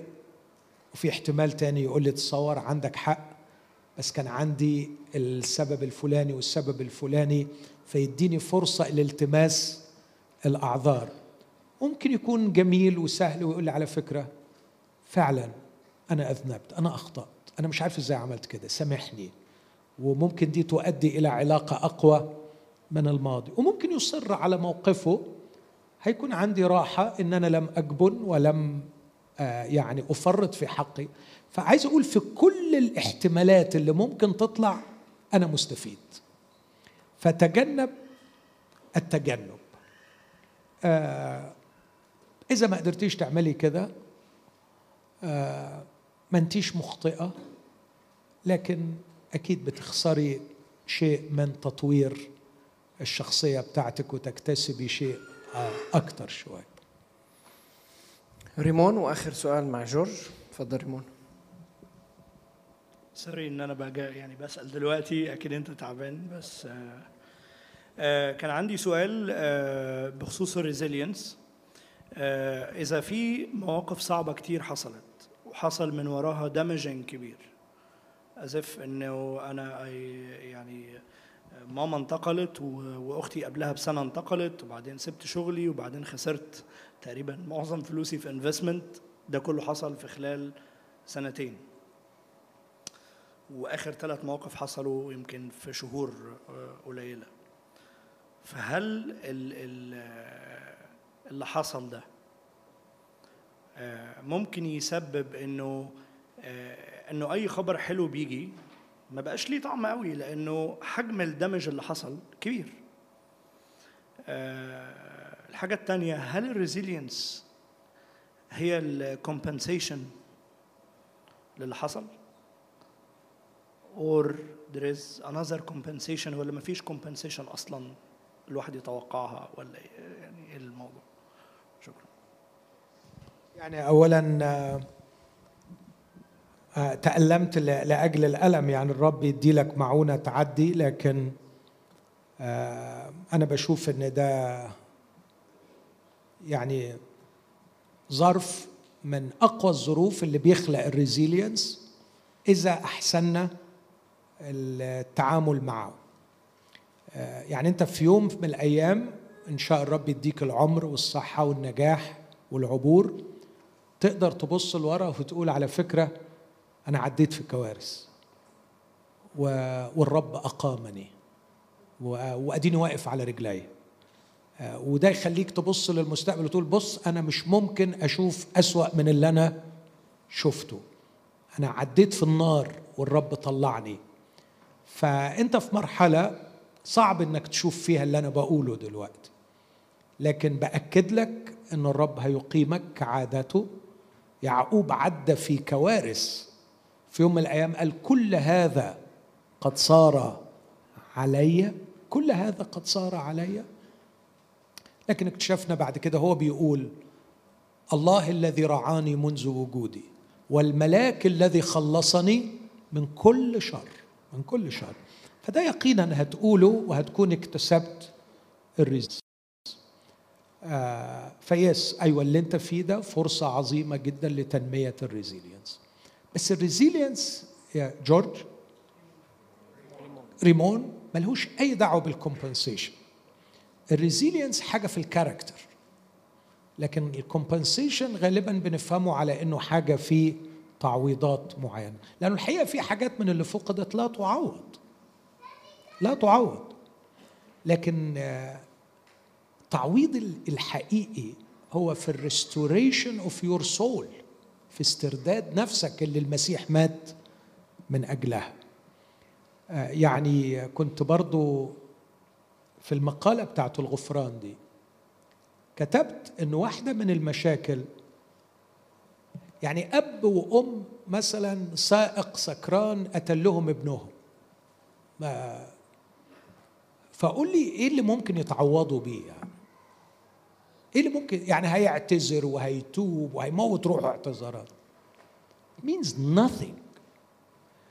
أنت هنا محتاج لصليب المسيح. في صليب المسيح اللي بيعمله إنه مش هيرجع الولد، لكن يرجع لك.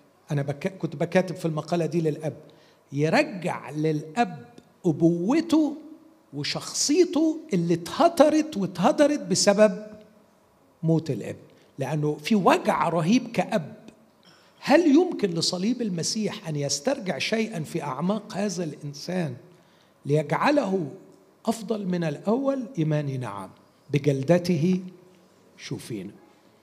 فالتعويض مش في شيء تاخده، لكن الريزيلينس حاجة في الشخصية بتاعتك، و...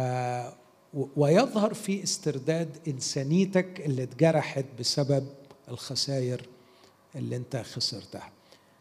ما تحطش عينك كتير على التعويضات، لأنه التعويضات لو جات مع شخصية ما عندهاش الريزيلينس ممكن تخسر التعويضات نفسها أو تسيء التعامل معاها. فركز أكتر على اللي تكتسبه في شخصيتك من الألم اللي انت عديت فيه. آخر سؤال، تفضل جورج.